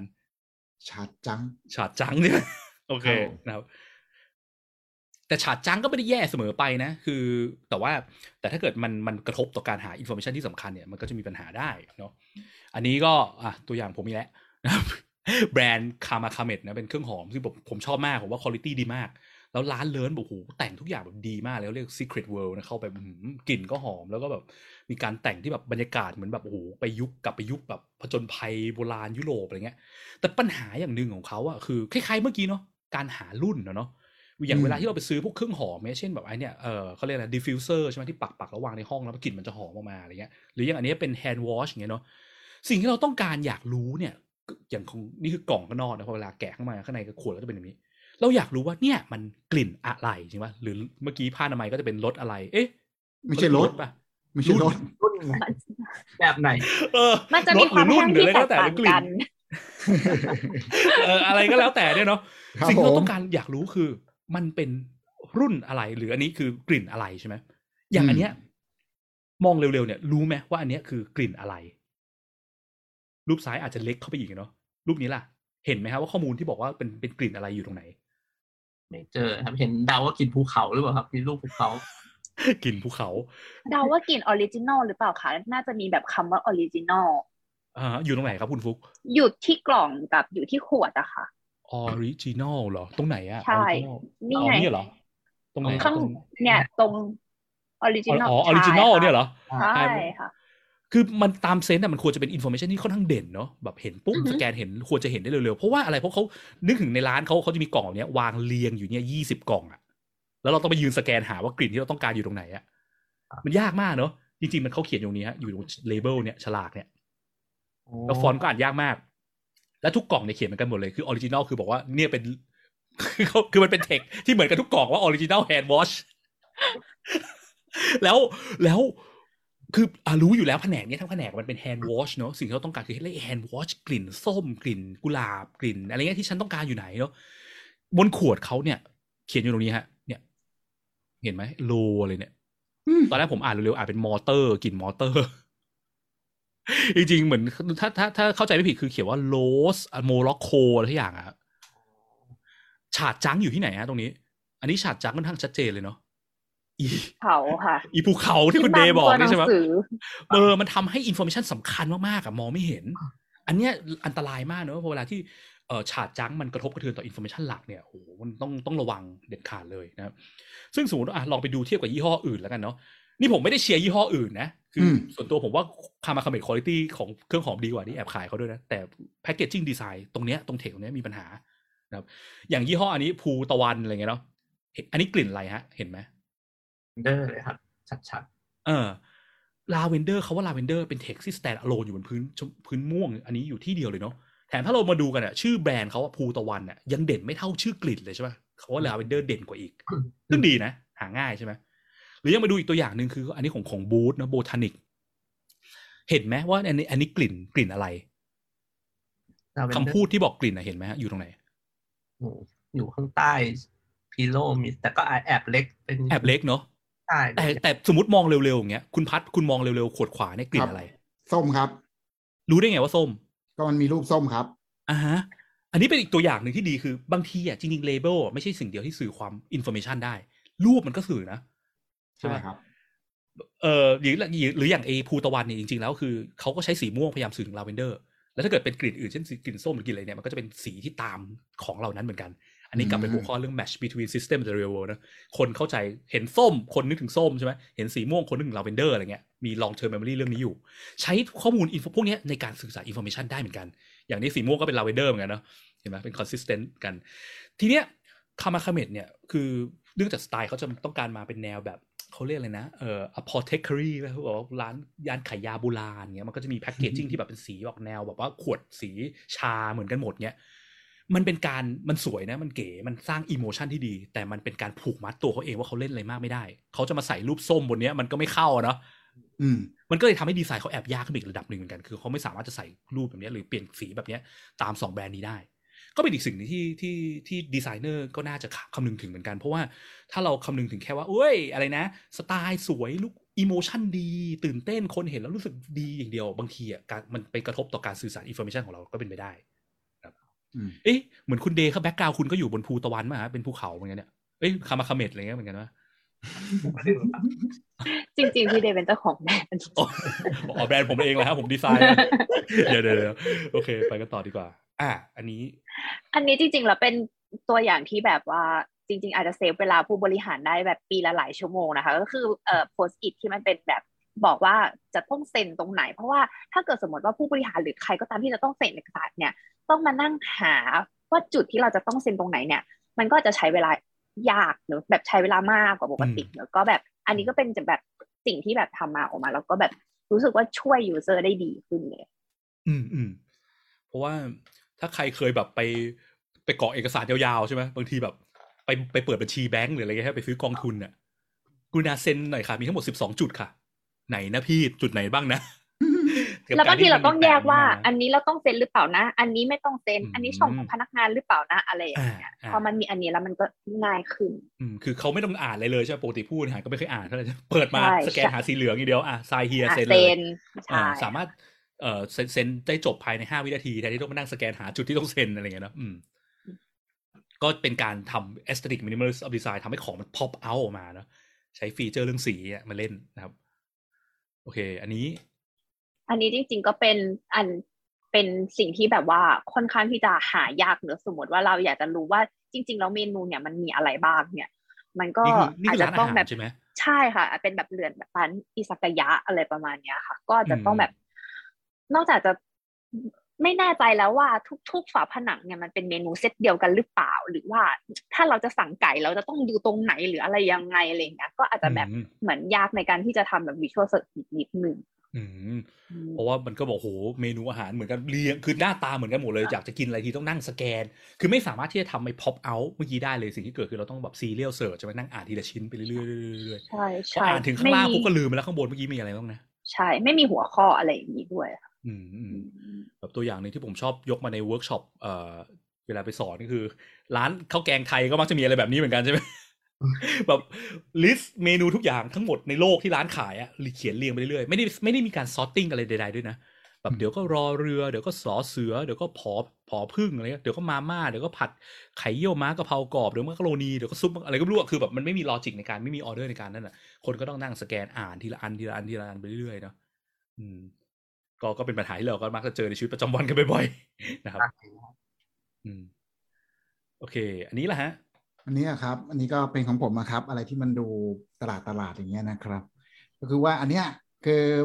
ตลาดอันนี้ตลาดผมไม่ได้เอารูปที่ผมเจอเองจริงๆนะ ผมไปเอารูปมาจากอินเทอร์เน็ตแต่คือสิ่งที่ผมเจอตอนนั้นคือเหมือน ผมอะอยากกินวุ้นมะพร้าวอืมทีเนี้ยผมก็เห็นพวกไอ้ร้านมะพร้าวพวกเนี้ยมันชอบมีขาย แต่ทีเนี้ยพอไปเจออะมันจะมีป้ายแบบเนี้ยเต็มไปหมดเลยครับ ที่ร้านอะ แล้วผมอืมรู้สึกว่าอ้าวแล้วผมจะหาวุ้นมะพร้าวอะ มันก็เลยดูยากผมเพราะมันมะพร้าวมะพร้าวมะพร้าวมะพร้าวมะพร้าวไปหมดเลยครับ แล้วก็จะมีสามถุงห้าสิบไอเนี่ยสามถุงห้าสิบสามถุงห้าสิบแท้ร้อยเปอร์เซ็นต์อ้าวแล้ววุ้นมะพร้าวกูมีไหม่วะแล้ววุ้นมะพร้าวมันเท่าไหร่วะอะไรอย่างเงี้ยอืมคือแทนที่จะบอกเรื่องราคาบอกว่ามีของไหมมันทำให้ผมมันไม่กล้าจอดรถลงไปซื้ออืมเพราะอ๋อมันแล้วรกยูสเกินเคสไปตอนนั้นคือคุณขับขับรถอยู่ด้วยแล้วคุณเห็นแบบนี้เขาจอดอยู่ใช่ริมทาง ใช่ครับใช่อ๋อมันเลยยิ่งยาก มันก็เลยไม่ยิ่งใช่ยากไม่ใช่ข้ปเดินมาผ่านมา ไม่ใช่เดินครับต้องหยุดใช่มันก็เลยยิ่งยากเพราะอะไรมันต้องสแกนเร็วๆไงคุณพิษอืมพอมันต้องสแกนอะไรเร็วๆเราก็พยายามหาสิ่งที่เรา อยากกินราคาอะไรแบบเนี้ยอืมซึ่งอืมมันมันมันโอเคแหละมันจะอยู่กรุ๊ปพวกกรุ๊ปมะพร้าวนี่แหละ แต่ว่าพอมันไม่ชัดเจนอะมันทำให้เราแบบหาไม่เจอครับ มันหายากเกินไปอืมถ้ามันทำให้มันแยกออกมาให้มันโดดเด่นว่ามันมีของอะไรบ้างราคาอะไรบ้างผมว่าคนน่าจะเห็นแต่ไกลแล้วก็มีโอกาสที่จะแวะซื้อได้มากกว่านี้ครับ หรืออาจจะใช้ visual มาช่วยด้วยไหมอะไรเงี้ยแล้วเช่นรูปอืมรูปรูปมะพร้าวจริงๆอะไรเงี้ยให้คนสแกนเห็นได้ง่ายๆเร็วๆเงี้ยก็ครับผมน่าจะดีเพราะพอ case user คือคนที่ขับรถอยู่เนี่ยโอ้โหเขามีเวลาในการดูแบบ สั้นมากสั้นมากครับ อืมใช่คก็รับอันนี้ก็เป็น อืม อันนี้ก็เป็นเคสที่ที่ที่น่าสนใจ อืม อันนี้ อันนี้ก็ขโมยมาจากผู้ชมทางบ้านอีกท่านหนึ่งเหมือนกันนะฮะก็ผู้ชมทางบ้านเขาไปสาขาธนาคารเอ่อเจ้าหนึ่งมา แล้วเขาบอกว่ามันเป็นสาขาธนาคารที่มันไม่ได้อยู่ในห้างไงดังนั้นพอเขาไปวันเสาร์เนี่ยสิ่งหนึ่งที่เขาอยากรู้คือธนาคารวันนี้มันเปิดปะวะทีเนี้ยปัญหาคือเขาพยายามหามองหาป้ายเปิดเปิดหรือปิด แต่บนหน้าประตูธนาคารเนี่ย มีป้ายแปะอยู่ประมาณสิบเก้าอันนะขายประกันขายแม่มณีขายนั่นขายนี่มีที่สแกนเอ่ออุณหภูมิ มีกดแอลกอฮอล์คือสุดท้ายไม่รู้ว่าธนาคารเปิดหรือปิดอยู่แล้วแล้วป้ายมันก็บังข้างในด้วยมองเข้าไปข้างในก็มองไม่เห็นว่าข้างในมีอะไรอยู่ อันนี้ก็เรียกว่า chartjunk ดีไหมคือถ้าถ้ามองสำหรับคนที่เขาอยากจะรู้ว่าตอนนี้เปิดหรือปิดเนี่ยไอ้พวก information พวกนี้คือ chartjunk เนอะเพราะเขาไม่ได้สนใจพวกนี้ไงใช่ไหม สุดท้ายเขาบอกว่าสิ่งที่เขาทำให้เขารู้ว่าธนาคารน่าจะเปิดอยู่คือยามอ๋อที่ยืนอยู่ตรงนั้นถามเอาเลย เออกลายเป็นยายามเนี่ยแหละ มีการความพ o อ o เอามาที่สุด ไม่งั้นวันหลังอาจจะต้องให้ยามถือป้ายว่าเปิดอะไรอย่างเงี้ยนะถือพยายามใส่เสื้อสีเขียวกับสีแดงเปิดกับปิดเลย ครับ อืมพวกพวกนี้ก็แบบเจอในชีวิตประจำวันกันได้เรื่อยๆเนาะง่ายครับๆแบบ การสอัแกนนนี้ก็อันนี้ของผมครับ อันนี้เพิ่งเจอมาสดๆร้อนๆเลยคือโดยปกติอะครับ ผมต้องพบพูดอย่างนี้ก่อนว่า ทุกวันนี้บ้านผมผมอยู่นนทบุรีเนาะอาศัยนนทบุรีอยู่อืมทีเนี้ยมันก็จะมีกลุ่มแบบกลุ่มในหมู่บ้านอะไรเงี้ยครับ ก็จะมีแบบเหมือนเป็นผู้ใหญ่บ้านกำนันอะไรเงี้ยเขาก็จะส่งพวกข่าวสารเกี่ยวกับนนทบุรีมาให้เราดูดูอยู่เป็นประจำช่วงนี้มันก็เป็นช่วงโควิดเขาก็จะส่งพวกเนี้ยมาให้ วันก่อนเขาส่งมาเลยครับ แบบนี้เลย ว่าแบบเออจังหวัดนนทบุรีมีคนติดเท่าไหร่ พอผมดูแล้วนะครับ ตกลงกูจะดูอะไรดี สีแบบเยอะมากเนาะสีเยอะมากครับ แล้วอย่างหนึ่งคืออ่าผู้ติดเชื้อก็อ่าดูใหญ่เด่นๆเนาะสีแดงๆใหญ่ ๆ เออ แต่สีแดงๆมันก็มีตั้งสี่อันห้าอันแล้วตกลแล้วงก็เขียนว่าต่สีแดงยัไตรงนี้ด้วยนะสีเขียวว่าสีแดงด้วยเออ แล้วก็สีแดงสีเขียวแล้วเนี่ยสีแดงไอ้สีแดงขวามือต้องขยับแว่นยืนยัน เออ คืออะไรแล้วก็ไอ้สี ATK สี่เจ็ดสิบแล้ว ATK หนึ่งห้าหนึ่งข้างหลังข้างๆล่ะ แล้วนี่มันผมคือตามอะไรคุณไม่ทันแล้วเนี่ยคุณอยู่ตรงไหนอ๋อคือเนี่ยครับหนึ่งห้า ATK หนึ่งด้านบนสีแดงแดงๆแดงอ่อนนะครับ มันจะมี ATK แดงทั้งซ้ายอ่ทั้อนงขวาเห็นไหมครับอ๋อเออเออเออเออเออผมก็จะแบบโอ้อะอะไรวะทั้งทั้งที่จริง ๆ แล้วอะเวลาผมดูอะสิ่งที่ผมอยากรู้มากที่สุดเวลาดูพวกนี้คือแบบ เฮ้ยวันเนี้ยมีคนติดเท่าไหร่อืมยอดมันเท่าไหร่มันลดลงหรือมันเพิ่มขึ้นแล้วก็จากเดิม แล้วเราก็น่าจะสถรู้นกันอยู่ดีแล้วขึ้นไหมว่าอะไรอย่างเงี้ยครับมันเป็นสิ่งที่เราทุกคนคุยกันทุกวันอยู่แล้ว วันนี้คนติดเท่าไหร่ใช่ป่ะมัน information number one ถ้าเราถูกคาดเดาเรารู้อยู่แล้วว่าคนส่วนมาก มักจะดูอะไร สิ่งนั้นมันควรต้องเด่นกว่าสิ่งอื่นเนาะใช่ครับใช่อืมใช่แล้วคือแบบเอาจริง ๆ นะ สิ่งที่อยากรู้ทุกวันเนี้ยสำหรับผมผมไม่รู้ว่าคนอื่นเป็นยังไงนะ คือแค่อยากรู้ว่าสถานการณ์ตอนนี้คนติดมันเยอะแค่ไหนแล้ว เพื่อจะได้คาดเดาได้ว่า ต่อไปมันจะรุนแรงขึ้นหรือเราต้องป้องกันป้องกันตัวอะไรยังไงเนาะอืมแต่มันกลายเป็นแบบกลับบ้านกลับบ้านสะสม รักษาตัวอยู่ในโรงพยาบาล ผมไม่ได้อยากรู้มึงจะกลับบ้านก็กลับไปเถอะรักษาตัวหายแล้วก็กลับบ้านเราไปเป็นคุณร้ายเออเออจริง ๆ ผมก็เลยแบบ แล้วจะบอกทำไมวะอะไรเงี้ยคือ คือแต่ผมรู้ว่ามันมีประโยชน์แต่มันไม่ต้องมาแย่งซีนขนาดนี้ก็ได้ไงอืมอาจจะเป็นอีกอืมอีกส่วนหนึ่งอีกท่อนหนึ่งค่อยลงมาอะไรเงี้ยน่าจะดูง่ายกว่า เท่าที่คิดนะครับก็เลยรู้สึกว่าเอออันเนี้ยอยากเอามาพูดแล้วแบบ มันลกมากครับลกจนหาอะไรไม่เจอเลยจริงอืมอืมอืมๆครับผมโอเคฮะซึ่งมันก็มีตัวอย่างที่เรามาเทียบกันเนอะผมไม่แน่ใจผมคิดว่าทางขวาอินโฟ a t ชันน่าจะน้อยทางซ้าย แต่ว่าอืมทางขวาเนี่ยมาจากเพจไทยรู้สู้โควิด ซึ่งเขาก็มีดีไซน์ใหม่อยู่แล้วมาอีกแล้ว เรามักจะพูดถึงเขาในแง่ไม่ค่อยดีมาหลายที แต่ครั้งนี้ผมขอชมนะ ผมว่าอินโฟ a t ชันอันเนี้ยอย่างน้อยดูง่ายกว่าฝั่งซ้ายเยอะอืมเพราะที่แน่จริงสิ่งที่มันเด่นพอปที่สุดคืออะไร คือผู้ป่วยรายใหม่วันนี้เนอะซึ่งเป็นอะตรงตามที่คนต้องการจริง อันนี้ทำได้ดี ครับแล้วอย่างอื่นอะบางอย่างเรามีอยากจะใส่สีแดงจังเลยเฮ้ยอย่าไปใส่สีแดงเพราะว่าถ้าเกิดไปใส่มันอาจจะไปกระทบกับผู้ป่วยรายนี้ทำให้ผู้ป่วยรายนี้เด่นน้อยลงก็เป็นไปได้ใช่ป่ะอืมอืมอืมอืมท่องในใจให้ได้ก่อนว่าสิ่งที่สำคัญจริงๆของ user คืออะไรนะครับอย่าใส่ไปเรื่อยใส่ไปใส่มาสุดท้ายออกมากลายเป็นแบบนี้เนอะวิธีง่ายๆในการทำพวกนี้อย่างหนึ่งคือแบบพยายามมองด้วยตาเบลอๆเหมือนดูภาพสามมิติอะอะไรที่มันเด้งออกมา และสิ่งนั้นเป็นสิ่งที่ตรงกับที่เรารู้ว่า user ต้องการจริงหรือเปล่าถ้าถ้าตรงจริงๆก็โอเคนะ อย่างอันนี้ทำตาเบลอๆอะไรลอยออกมาอ่าสีแดงอันนี้โอเค แต่อันนี้อะไรลอยออกมาลอยออกมาทั้งแผ่นก็อาจจะยากนิดหนึ่งในการดูนะครับ ยังไม่เคยประสบความสำเร็จเท่าไหร่อะอันนี้ล่ะ อันนี้มันเป็นตัวอย่างของ type นะคะ อันนี้เป็น type ที่อาจจะแบบเหมือนอาจจะดูมีความแบบมินิมอลเกินไป เมื่อกี้นี้ที่พี่พีทอธิบายค่ะให้ฟังว่าอืมจริง ๆ แล้วสิ่งที่มันแบบ distinguish เวลาเราทำแบบ visual search เนี่ย มันอาจจะมีแบบขนาดมีสีมี orientation อะไรต่อมีอะไร แต่อันเนี้ย เราจะต้องอ่านเราจะต้องทำการ serial search อ่านทั้งหมดก่อน ถึงจะรู้ว่าป้ายโฆษณาอันเนี้ยต้องการอะไรกันแน่ อืมใช่ค่ะ มันแบบสิ่งที่คนอยากรู้ number one ก็คือว่ามันให้อะไรฉันใช่ป่ะแล้วฉันควรต้องทำอะไรยังไงกับมัน call to action ใช่ป่ะ call to action คืออะไร แล้วมันบอกพยายามบอกอะไรฉันสามารถตอบด้วยได้ด้วยเร็วๆไหมต้องอ่านเหมือนที่ฟุกบอกอ่านทุกคำถึงจะรู้ต้องการทำอะไรวะเนี่ยใช่ใช่ไหมอ่าหรืออย่างมีอีกอันหนึ่งคืออันนี้ อะอันนี้ก็จะเป็นตัวอย่างที่โอเค บอกมาเลยว่าสิ่งที่ต้องการจะรู้คือบัญชีเดียวให้ดอกเบี้ยสูงถึงหนึ่งเปอร์เซ็นต์โอเคอันเนี้ยตรงนี้เป็นจุดง่ายกว่า number one ด่เป็นอ่าใช่ค่ะ โอเค ก็มันมีการทำ grouping grouping เนาะถึงแม้ว่าจะมีแม่มณีเนี่ยโผล่มาไอตัวเนี้ยตัวการ์ตูนเนี่ยอาจจะเป็น chart junk แต่มันไม่ได้ไปรบกวน information ไงเพราะ information มีการจัดที่จัดทางโอเคใช่ไหมไม่ใช่เหมือนเมื่อกี้เอาภูเขาไปทับเทคอะไรเงี้ยทำให้เทคอ่านยากอะไรเงี้ย มันก็อันนั้นเป็นปัญหาได้ อืม อันนี้โอเคกว่า อันนี้ อันนี้เป็น case case หนึ่งที่แบบว่าไม่ได้ realize เองเหมือนกันนะ คือเพิ่งมา realize หลังจากที่เรานั่งคุยกันเอง speaker นั่งเตรียมกันเนี่ย แล้วก็ไปนึกถึงเคสนี้คือแท็กซี่เนี่ย เราเนี่ยจะมีการทำ visual search เยอะมาก เวลาที่เรายืนอยู่ริมถนนเราต้องการเรียกแท็กซี่ใช่ไหมครับอืมvisual search อะไร คือเราต้องสแกนบนถนนดูว่าแท็กซี่มาอย่างใช่ไหมสิ่งที่เราต้องการสแกนสองอย่างคือหนึ่งในแท็กซี่วะมาอย่างวะ กับสองคือไอ้แท็กซี่ที่มาเนี่ย มันว่างปะวะ ใช่ปะซึ่งมันก็เลยเป็นเหตุผลเนะที่แท็กเมื่อแท็กซี่อะการใช้สี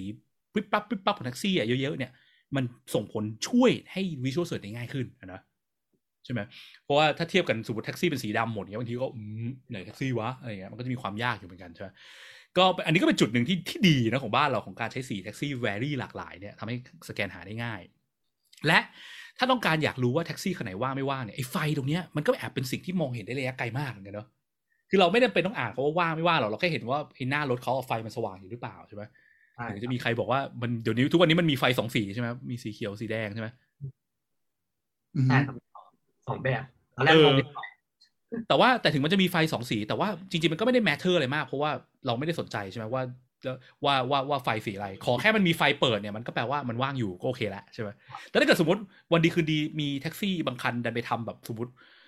ตอนว่างเป็นสีแดงพอรับผู้โดยสารแล้วเป็นสีเขียวเงี้ยอันนี้จะเกิดปัญหาแล้วคนจะเริ่มงงว่าเชี่ยตกลงสีอะไรเป็นอะไรวะว่างหรือไม่ว่างวะใช่ไหมเพราะว่าถ้าเราสแกนมองเร็วๆเงี้ยตอนคันที่ไฟเปิดอยู่คันที่ไฟปิดอะมันแอบชัดเจนมากเลยเนาะขนาดไกลขนาดนี้เรายังมองเห็นเลยว่าคันนี้ปิดแสดงว่าไม่ว่าง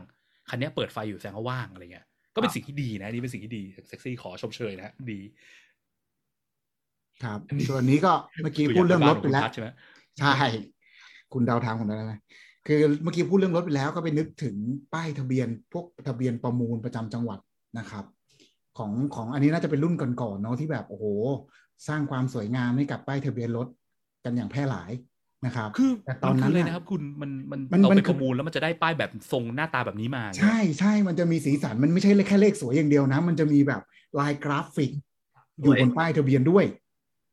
ซึ่งแต่ละจังหวัดเขาก็จะมีการออกแบบกันแบบสวยสดงดงามครับ แต่ยุคนั้นน่ะ มันจะคืองดงามจนมันไปบดบังเลข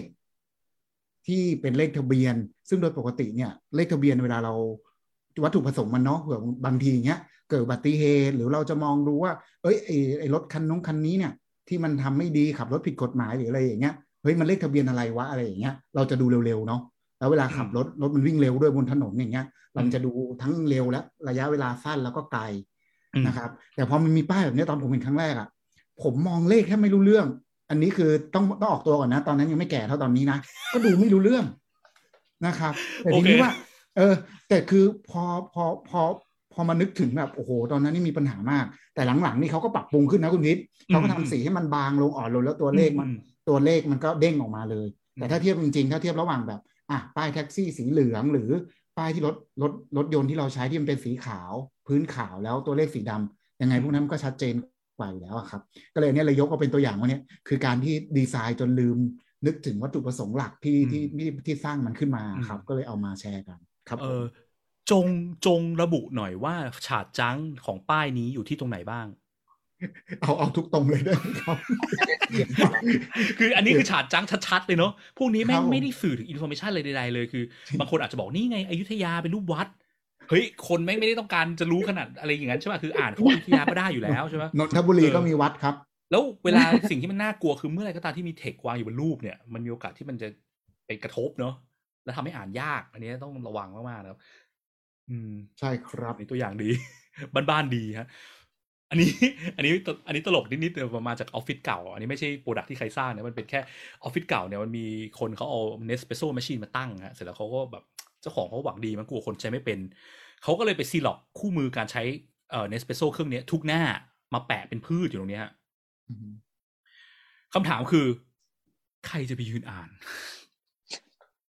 คือแบบคือเราในฐานะ user สมมติเขาบอกเอ้ยทุกคนมาใช้เครื่องนี้ได้นะ สิ่งที่เราอยากรู้จริง ๆ คืออะไรบ้างอะเฮ้ยใช้ไงอยากวะอยากกับรู้ว่าแคปซูลอยู่ไหน เออแคปซูลที่เอาไปเอาไปกดอะอยู่ไหนอย่างเงี้ยใช่ปะอยากรู้แค่สองสามอย่างเนี้ย เราอยากรู้ไหมว่าล้างเครื่องเนสเปรสโซ่นี้ยังไงไม่อะ หรือว่ามันใช้ไฟกี่วัตต์อะไรเงี้ยมันเป็นสิ่งที่คนที่เดินผ่านไปผ่านมาไม่ไม่อยากรู้ใช่ป่ะอยากรู้เร็วๆ แค่ใช้อะไรยังไง ใช้ง่ายๆยังไงบ้างเนสเปโซ่จุดหลักมันคือมันใช้ง่ายใช่ป่ะแต่มันก็ไม่ได้ง่ายขนาดนั้นถ้าคนที่เขาไม่เคยใช้มาก่อนเขาอยากมาลองครั้งแรกเนี่ยทำไง มาเป็นแผลอย่างเงี้ยสุดท้ายก็ไม่มีใครอ่านเพราะมันเยอะเกินไปอะเนาะเออนะครับก็ information overload เหมือนกัน โอเค บันไดฮะ อันนี้คุณคุณเดย์ฮะโอ้โหบ้านคุณใช่ไหมครับอันนี้ ไม่ใช่ครับซ้ายมือน่าจะเป็นตัวอย่างจากจากอินเทอร์เน็ตดูแล้ว เออจะเด็ดจะเด็ดอะมันลงลงบันไดยากอันนี้ อันนี้ความที่อันนี้ผม intro ให้ดีกว่าแล้วให้คุณเดย์ตอบต่อต่อทางฝั่งขวาเนาะได้คืออีกจุดหนึ่ง visual search ที่เราทำกันประจำคือเวลาเดินขึ้นลงบันไดใช่ไหมโดยเฉพาะเดินลงบันไดอะอืมเราเสิร์ชหาอะไรเวลาเดินลงบันได ขอบอีบันไดขั้นที่เรายืนอยู่เนี่ยมันจบตรงไหนใช่ไหมเวลาเราเอาเท้าไปวางขั้นบันไดขั้นที่ลงไปอีกขั้นหนึ่งอะมันอยู่ตรงไหนมันเริ่มตรงไหนใช่ไหมทีเนี้ย บางทีอะพวกพรมหรือพวกอะไรอย่างเงี้ยพวก texture พวกเอ่อวัสวัสดุที่ใช้ในในการเป็นผิวบันไดอะมันทำให้เรามองไม่เห็นขอบบันไดใช่ไหมสิ่งที่มันเกิดคือมีโอกาสตกบันไดสูงมาก อันนี้ก็จะไปเกี่ยวกับ heuristic อีกข้อหนึ่งเรื่อง error prevention เหมือนกันเนาะเมื่อเราสแกมองสแกนหาขอบบันไดเจอยากเราจะมีโอกาสตกบันไดสูงนะครับพี่ได้เคยตกบันไดไหมคะก็เคยเคยก็เคยเหมือนกันนะไอ้บันไดเวลานี่ยเดินเนี่ย ฝั่งขวาเนี่ยใช่ยิ่งเอตออนคุณเดย์คุณเด ย์ก็อันนี้เป็นบันไดคอนโดทางขวาครับสถานการณ์จริงเลยภาพขวาเนี่ยที่ต้องเดินขึ้นสถานการณ์จริงแล้วก็มันในมุม visual มันดูยากมากเลยเพราะมันไม่มีขอบบันไดเหมือนที่พี่บอกไว้ครับ เพราะคนเราพอเดินลงมันก็ต้องดูว่า ไอ้ขั้นต่อไปขอบมันอยู่ตรงไหนนั้นมองจากมุมมองของเนี่ยเส้นตมัรนงนี้นี่แบบเป็นระนาบเดียวกันเลยครับฝนโอ้ตโหกโหนี่อันตรายมากสำหรับทุกคนเลยมากกว่าไม่ใช่แค่คนสูงอายุครับ แล้วก็ไม่มีขอบบันไดให้จับแบบเออร์พิเวนชั่นเลยครับโอ้อืมเคยยังเคยตกเองไหมฮะหรือเคยสะดุดอะไรอย่างงี้ไหมลื่นครับ แล้วก็เกือบเกือบตกตรงนี้มันดูยากครับทุกวันนี้ก็ยังดูยากอยู่เลยอืมอืมอืมอืมครับครับอ่ามีอีกรูปหนึ่งใช่ไหมอ่า อันนี้ อันนี้คืออะไรฮะมีตอนกลางคืนนะเขามีเปิดไฟไว้ตรงข้างใต้แต่ละขั้นก็ทำให้มันดูง่ายขึ้นหน่อยครับ อย่างน้อย ถ้าเทียบกับอ่าไฟมือตอนกลางวัน แต่ไม่แน่ใจตอนกลางวันเขาไม่มีอะไรป้องกัน แบบนี้มั้งไฟช่วยทำให้ขอบบันไดชัดขึ้นเนาะใช่ครับ เป็นเอฟเป็นเอฟเอฟเฟกต์ที่ดีมากเนาะแล้วก็แบบเออกลายเป็นว่าเดินกลางคืนปลอดภัยกว่าเดินกลางวัน เอ๊ะใช่ไปต่อดีกว่าครับผมโอเคครับ เออ ก็อย่างกลายเป็นว่าก็เพิ่งมา realize เหมือนกันนะว่าการที่แบบไป paint อืมขอบบันไดให้ชัดเนี่ย มีประโยชน์ในเรื่อง visual search จริงช่วยลดความโอกาสที่คนจะตกบันไดได้ง่ายมากเหมือนกันเนาะอืม พวกสิ่งเล็กๆน้อยๆเหล่านี้สำคัญมากเหมือนกันนะคือมันมันมันมันส่งผลต่อการใช้งานของ user จริง ๆ นะครับอืมโอเค งั้นเรามาพูดถึง aesthetic and minimalist of design ตอนที่เราแบบ สร้าง design product กันบ้างดีกว่าเราใส่ใส่ product ในแง่ดิจิตอลเป็นหลักนะ เราเป็นทีมดิจิตอลกัน เวลาที่เรา design product ในแง่ดิจิตอลเนี่ยเรามีหลักการอะไรยังไงกันบ้างฮะ มามาดูตัวอย่างที่ speaker เตรียมกันมาดีกว่า อย่างอันนี้นี่คือยังไงฮะ ครับ อันนี้เป็นของแอปไลน์ครับ ก็ มีการลด chart junk นะครับ ในปกติแล้วพวกอะไรที่มันเป็นหน้าที่เป็น list contact อะไรอย่างเงี้ยครับ ถ้าเป็นยุคเก่าๆ มันก็จะมีแบบเส้นมาขีดคั่นให้รู้ว่าเป็นการแบ่งเออมันจะคืแต่ละ section แต่ละหัวข้อคือแต่อ่าถ้าเป็นพวกแอปยุคใหม่ๆ หรือว่าดีไซน์ใหม่ๆเนี่ยเขาก็จะเน้นการ grouping ให้มันชัดมี space ชัดเจน แล้วก็เรามองได้โดยที่ไม่ต้องมีไอ้เส้นนั้นที่เป็น chart junk เพิ่มขึ้นมาให้มันรกด้วยครับ มันก็เหมือนมินิมอลมากขึ้น clean ขึ้นครับ อืมประมาณนี้ โอเคฮะ ก็จริงๆ ไม่จำเป็นต้องใส่เส้นอะไรมากมาย เส้นก็อาจจะเป็น chart junk ก็ได้เนอะสมมติใส่เส้นสีดำปึ๊ดหรือไปเลยเส้นสีแดงอะไรเงี้ยใช่แล้วก็อาจจะมีปัญหาได้ ลดพวกนั้นลงแล้วอาจจะให้ space เปล่าๆ clean แบบ clean clean เนี่ยมันก็ช่วยให้คนเข้าใจถึงสตรัคเจอร์ของอินโฟ a t ชันได้เหมือนกัน แล้วก็ดูไม่ได้ยากขนาดนั้นด้วยนะครับ ซึ่งก็เป็นสไตล์ที่ทุกวันนี้มันก็ใช้กันบ่อยใช่ไหมโดยเฉพาะอย่างยิ่งในพวก mobile design ที่ที่มันเล็กๆ น้อยๆเนอะแต่ละพิกเซลมีความหมายอย่างงี้ใช่ไหมครับโอเคอันนี้แหละฮะ อันนี้ก็เป็นอีกหนึ่งตัวอย่างนะคะ ที่แบบเป็นตัวอย่างที่ค่อนข้างดีเพราะจริง ๆ แล้วอะ Spotify อะเวลาเราทำเวลาเราจะเข้าไปดูอะไรเนี่ยจริง ๆ แล้วเราไม่ได้แบบไปนั่งอ่านว่าอันนี้คืออัลบั้มไหน อันนี้คือพอดแคสต์อันไหนอะไรอย่างนี้เนอะแต่จริง ๆ แล้วเราดูจาก cover ของมันมากกว่า เพราะฉะนั้นน่ะเขาก็จะแบบ reduce ทั้ง background แล้วก็ reduce ทั้งตัว type ลงไปแล้วให้เรา recognize เอาจากรูปภาพที่เรารู้อยู่แล้วว่ามันมันเป็นยังไงก็คือเหมือนกับที่พี่พิษ เอ่อให้ตัวอย่างก่อนหน้านี้ว่า ป้าที่ร้านขายของชำเนี่ย เขาเขาจำได้ เพราะว่าเขาหรือผ้าอนามัยที่ฟุกเป็นผู้หญิงแล้วฟุกไปซื้อว่าเออฉันจะต้องจำดอกไม้สีแดงฉันจะต้องจำว่าโอเคอัลบั้มนี้เป็นแบบนี้ จริง ๆ แล้วมันแทบจะไม่ต้องอ่าน information ด้วยซ้ำเขาก็จะแบบ reduce hierarchy ตรง type ลงไปอีกค่ะ ก็เป็นตัวอย่างที่ดีจาก Spotify ค่ะโอเคฮะเออครับไปต่อเอ่อ อะมาพูดถึงเรื่องแอปเพลงใช่ไหมมี SoundHound ของคุณเอคุณเดใช่ไหมอันนี่เอาฮาวนี่ก็เป็นตัวอย่างที่ดีในเรื่องการใช้เอ่อตัด feature ที่ไม่จำเป็นแล้วก็เน้น feature เสริมแบบเข้ามา user ต้องการจะมาเออไอซาวเอาเนี่ยจริงๆมันคือเป็นแอปที่คอย detect เสียงเพลงว่าเพลงที่เราฟังในห้างนี้ถ้าเราไม่รู้ว่ามันคือเพลงอะไรอะเราก็จะใช้ตัวแอปเนี้ยกดปุ่มไอ้ตรงกลางแล้วก็ไปจ่อกับอ่าลำโพงครับ ให้รู้แล้วมันก็จะ detect ว่านี่คือเพลงอะไรแต่ว่าที่ชอบก็ พอเข้ามาปุ๊บก็รู้เลยครับว่าต้องทำอะไรกับมัน แล้วก็เห็นแค่ไอ้ปุ่มเนี้ยที่เป็นปุ่มกด detect เสียงเนี่ย เป็น feature ที่ชัดเจนมากครับ ตัดส่วนอื่นออกไปหมดเลยครับ เข้ามาก็เห็นแล้วก็กดเลย เพราะว่าเราก็น่าจะเคยเห็นนะบางแอปอะคือแบบเข้ามาถึงโอ้โหยัดทุกอย่างเข้าไปในหน้าแรกใช่ไหมบางทีถ้าเราคาดเดาได้ว่าคนแบบ user แบบเจ็ดสิบเปอร์เซ็นเปิดแอปขึ้นมาก็ต้องการกดปุ่มเนี้ยแหละอืมเราจะไปทำใส่ของอื่นๆเยอะแยะเข้ามาทำไมใช่ไหมเอามันไปซ่อนไว้ก่อนก็ได้ ไปซ่อนในเมนู playlist ไปซ่อนในด้านบนอะไรเงี้ยก็ได้นะครับ มันจะได้ทำให้ง่ายใช้งานง่ายด้วยนะครับ อย่าไปกลัวการมีไว t ์สเปซใช่ไหมบางคนกลัวอุ้ยมีไว t ์สเปซมีที่เนี่ยเอาของไปใส่เพิ่มดีกว่าอืมยิ่งมีไว t ์สเปซยิ่งดี ยิ่งทำให้เอ่อใช้ง่ายและชัดเจนนะครับ อันนี้เป็นตัวอย่างโบราณมากครับคือมาจากแอป SCB Up to Me ที่เป็นแอปเอ่อ mobile payment ยุคโบราณกาลมากที่เมื่อก่อนเคย work กับตัวตัวเนี้ยเนาะคือมันเคยมี point เอ่อเวอร์ชันหนึ่งของแอปอะที่เรา redesign เสร็จปุ๊บแล้วอืมแล้วทางทีม visual อะเขาก็ ทำเอ่อ look and feel เนาะทำ style guide ออกมาว่าเนี่ยแอปเนี้ยต้องมี style guide คือมี 2 สี คือสีม่วงกับสีเขียวเนาะแล้วก็ไปทำตัว notification เป็นสีม่วงด้วย จะได้ตามสี style guide ทีเนี้ย notification นี่คืออะไร คือการแจ้งเตือนว่ามีคนทวงเงินเรามา คือแอปเนี้ยเป็นแอปโอนเงินหากันนะเนาะแล้วเราสามารถจะ request เงินจากเพื่อนได้เช่นไปกินข้าวด้วยกันแล้วเพื่อนบอกเฮ้ยเดี๋ยวกูจ่ายก่อนเว้ยเดี๋ยวเดี๋ยวส่ง request ไปทวงนะแกจ่ายคืนมานะสองร้อยยี่ห้าบาทอะไรเงี้ยนะครับตอนนั้นสิ่งที่มันเกิดคือพอ notification เป็นสีเนี้ย คนไม่มีใครกดดู เพราะว่ามันไม่เด่นเนี่ยคือเข้ามาเร็วๆปุ๊บสีม่วงมันพรางไปหมดเลยไงกลายเป็นว่ามีเคสแบบคนไม่ยอมอุคืนเงินกันเต็มไปหมดอะไรเงี้ยเพราะคนมองไม่เห็นว่ามันมี notification เข้ามาเวอร์ชันต่อมาก็เลยเฮ้ยไม่ต้องเป็นต้องไปตามอะไรสีสไตล์ไกด์ขนาดนั้นเบรกไปเลยใช้สีแดงไปเลยให้มันเด่น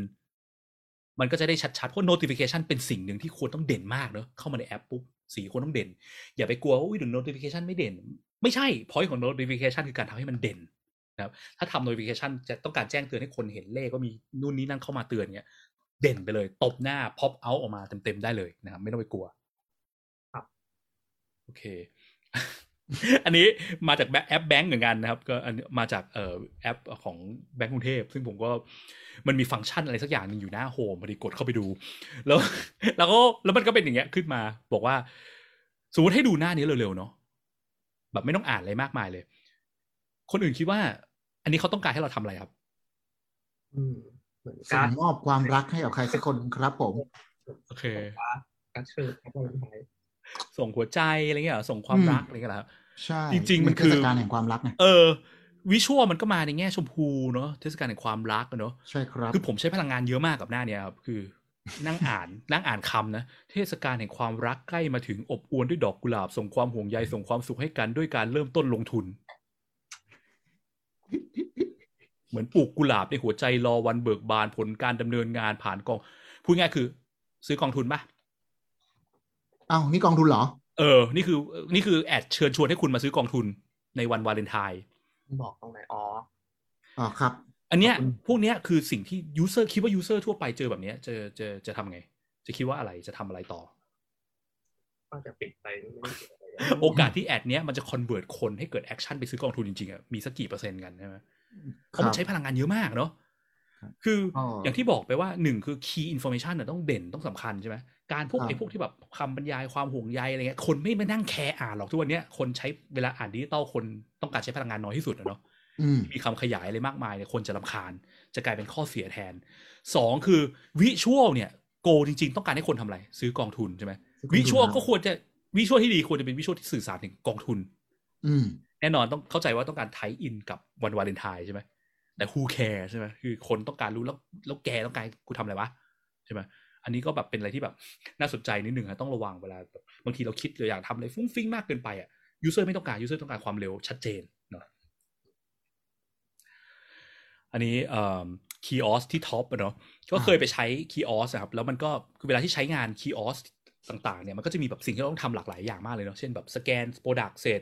จ่ายเงินใช่ไหมรับสลิปรับเงินทอนนู่นนี่นั่นใช่ไหมทีนี้สิ่งที่มันเกิดคืออะช่องมันเยอะมากครับ เวลาที่ผมไปใช้เงี้ยสมมติผมสแกนสินค้าเสร็จแล้วจะจ่ายเงินอะมันบอกให้ผมแบบว่ากรุณาหยอดเหรียญหน่อย ผมต้องมานั่งแบบหยอดเหรียญผมรูก็ไหนวะผมก็เป็นก็คือ คือแบบมันมีช่องอยู่ห้าช่องอะ่ะ แล้วคือปกติอะตามทฤษฎีอะถ้าพวกตู้ ATM อะมันก็จะเจอปัญหาคล้ายๆกันเหมือนกันนะเช่นแบบให้รับสลิปช่องนี้ให้ไปรับเงินช่องนั้นอะไรเงี้ยให้เสียบบัตรช่องนู้นใช่ไหมแต่เทคนิคหนึ่งที่ ATM มักจะใช้คือเขาจะมีไฟกระพริบ ใช้ไฟกระพริบเป็นตัว pop out เพื่อดึงดูดความสนใจว่า ตอนนี้คุณอยู่ใน stage ยังไม่เสียบบัตร สิ่งแรกที่คุณทำได้คือเสียบบัตรไฟไปกระพริบที่ช่องรับบัตรอืม kiosk ก็ใช้เทคนิคเดียวกันได้ แต่รู้สึกว่าถ้าที่ผมจำไม่ผิดนะเขามีไฟกระพริบแค่ช่องเนี้ยช่องเดียว ช่องอะไรสักอย่างอะที่ใส่ช่องใส่เหรียญนะครับน่าเห็นเออเห็นอยู่ซีตรงสลิปไม่มีไฟอะแล้วทีเนี้ยพอเราใส่เหรียญเสร็จแล้วเราจะรับสลิปช่องไหนวะตัวแบบคืองงมากกับการใช้ตรงนี้เหมือนกันเพราะของมันเหมือนกันไปหมดเนี่ยเอออันอันนี้หลักการเกี่ยวกับการ pop out เพื่อดึงให้ยูเซอร์ไปมองจุดที่เขาต้องไป take action ด้วยอะก็มันช่วยได้เยอะนะครับครับโอเคที่แตะบัตรแตะบัต MRT รฮะครับอันนี้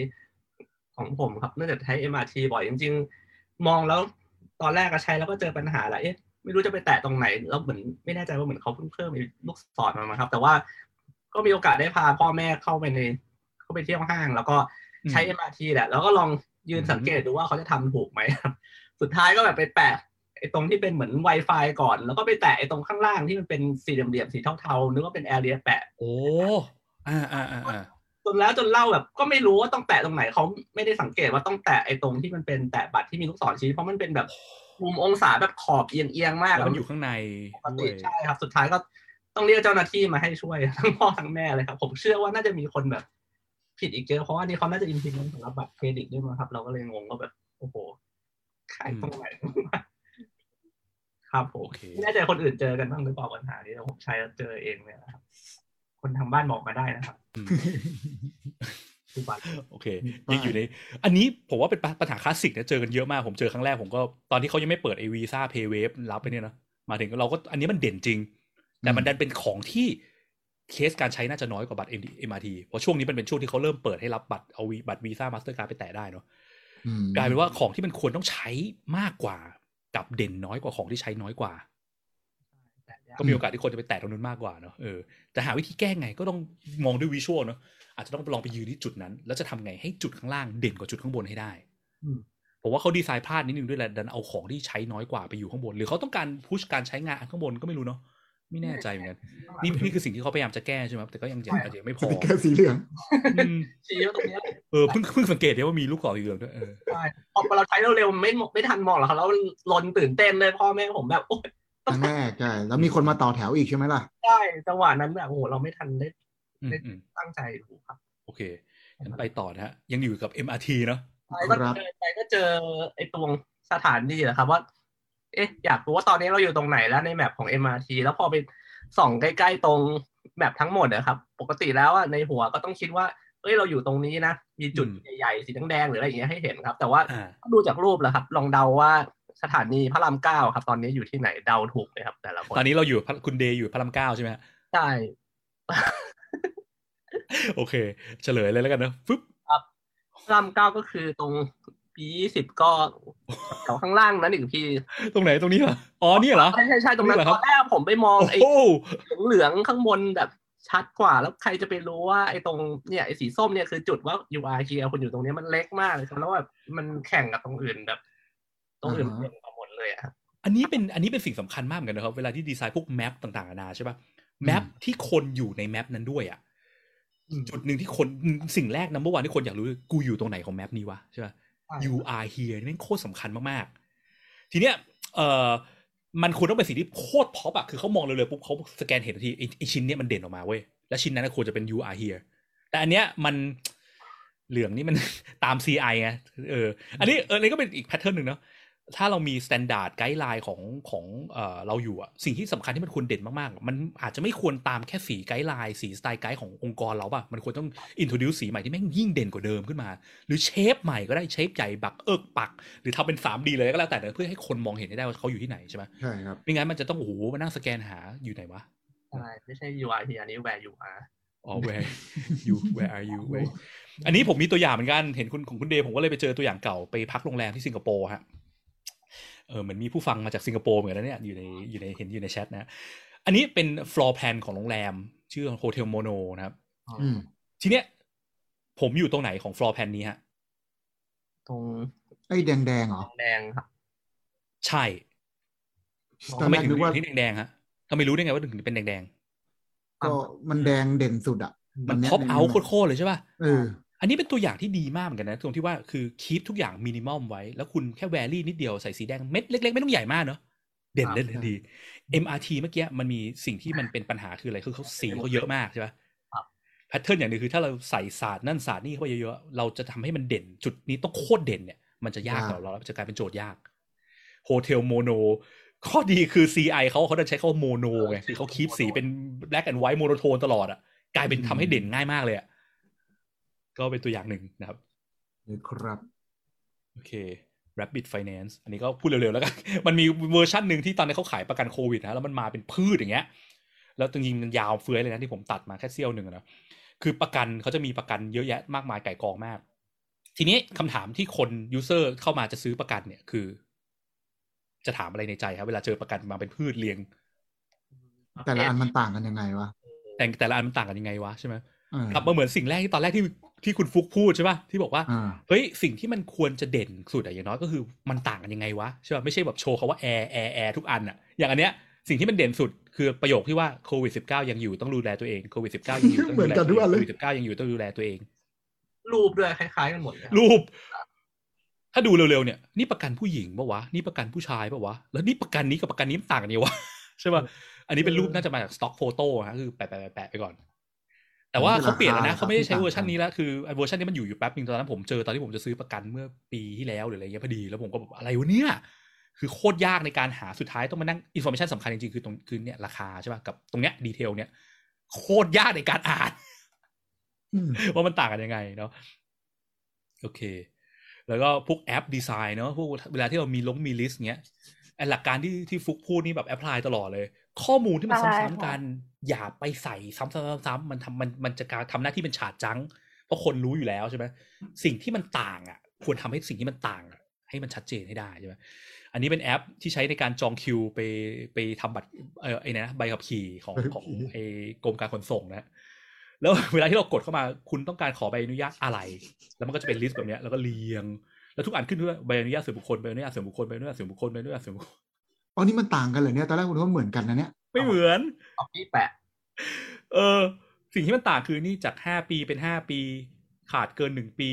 สิ้นอายุไม่เกินหนึ่งปีต่างกันดีวะอ๋อเออ จากสองเป็นห้าโอเคจากอะไรเนี้ยดังนั้นจะแก้ปัญหาเนี้ยจะทำให้ list เนี้ยดูง่ายขึ้นทำไงได้บ้างฮะก็เอาตัวที่เฉพาะสิ่งที่มันแตกต่างกันน่ะ เออ ก็ดึงสิ่งที่มันเดเหมือนสมมติ section นี้พูดถึงใบอนุญาตส่วนบุคคลทั้งหมด ก็เอาคำว่าใบอนุญาตส่วนบุคคลมาเขียนข้างนอกเลยไหมใช่ไหมแล้วข้างในก็เขียนแค่ใช่ครัแค่บว่า จากห้าปีห้าปี สิ้นไม่เกินหนึ่งสิ้นเกินหนึ่งอะไรเงี้ยจะได้แต่ละชิ้นมันแตกต่างกันชัดเจน ไม่งั้น user ต้องมานั่ง photo hunt ใช่ไหม search หาแบบต่างกันนี่วะยากมากป้ายอีเกียฮะจริงๆป้ายอีเกียน่าจะเป็นตัวอย่างที่ดีในการเอ่อดูเรื่อง visual hierarchy แล้วก็แบบความชัดเจนของเทคในการอ่านง่าย อ่านยากอะไรอย่างเงี้ยครับ เพราะว่าดูจากตัวอย่างแล้วเขาจะเน้นว่าไอ้หัวข้อเนี้ยทำไมไม่มีพนักงาน ยืนคอยลูกค้าเนี่ยแล้วเป็นตัวใหญ่ แล้วก็เป็นตัวที่โบนะ มองมาชัดเจนว่าอันนี้เราต้องอ่านอันนี้ก่อนแล้วก็ต่อไปคือคำอธิบาย ก็เพราะว่าป้ายราคาระบุข้อมูลสินค้าครบถ้วนบลาบลาบาไปแล้วแล้วสุดท้ายอะเทคที่เป็นภาษาอังกฤษเป็นตัวเล็กกว่า เพราะว่าเข้าใจว่าเอ่อ user ส่วนใหญ่น่าจะเป็นคนไทยก็เลยแบบโฟกัสไปที่ไอ้ข้างบนก่อนครับ อันล่างก็เป็น information แหละแต่ก็เป็น optional อืมเผื่อมีคนต่างชาติอ่านอะไรอย่างเงี้ยครับแล้วก็โดยรวมๆก็ไม่ต้องมีเส้นอะไรมีข้อมูล chart junk เยอะแยะให้เน้น clean clean เน้น spacing แล้วก็ตัวหนังสืออ่านง่ายชัดเจน แล้วก็มีโลโก้นิดนึงให้เห็นครับว่าของใคร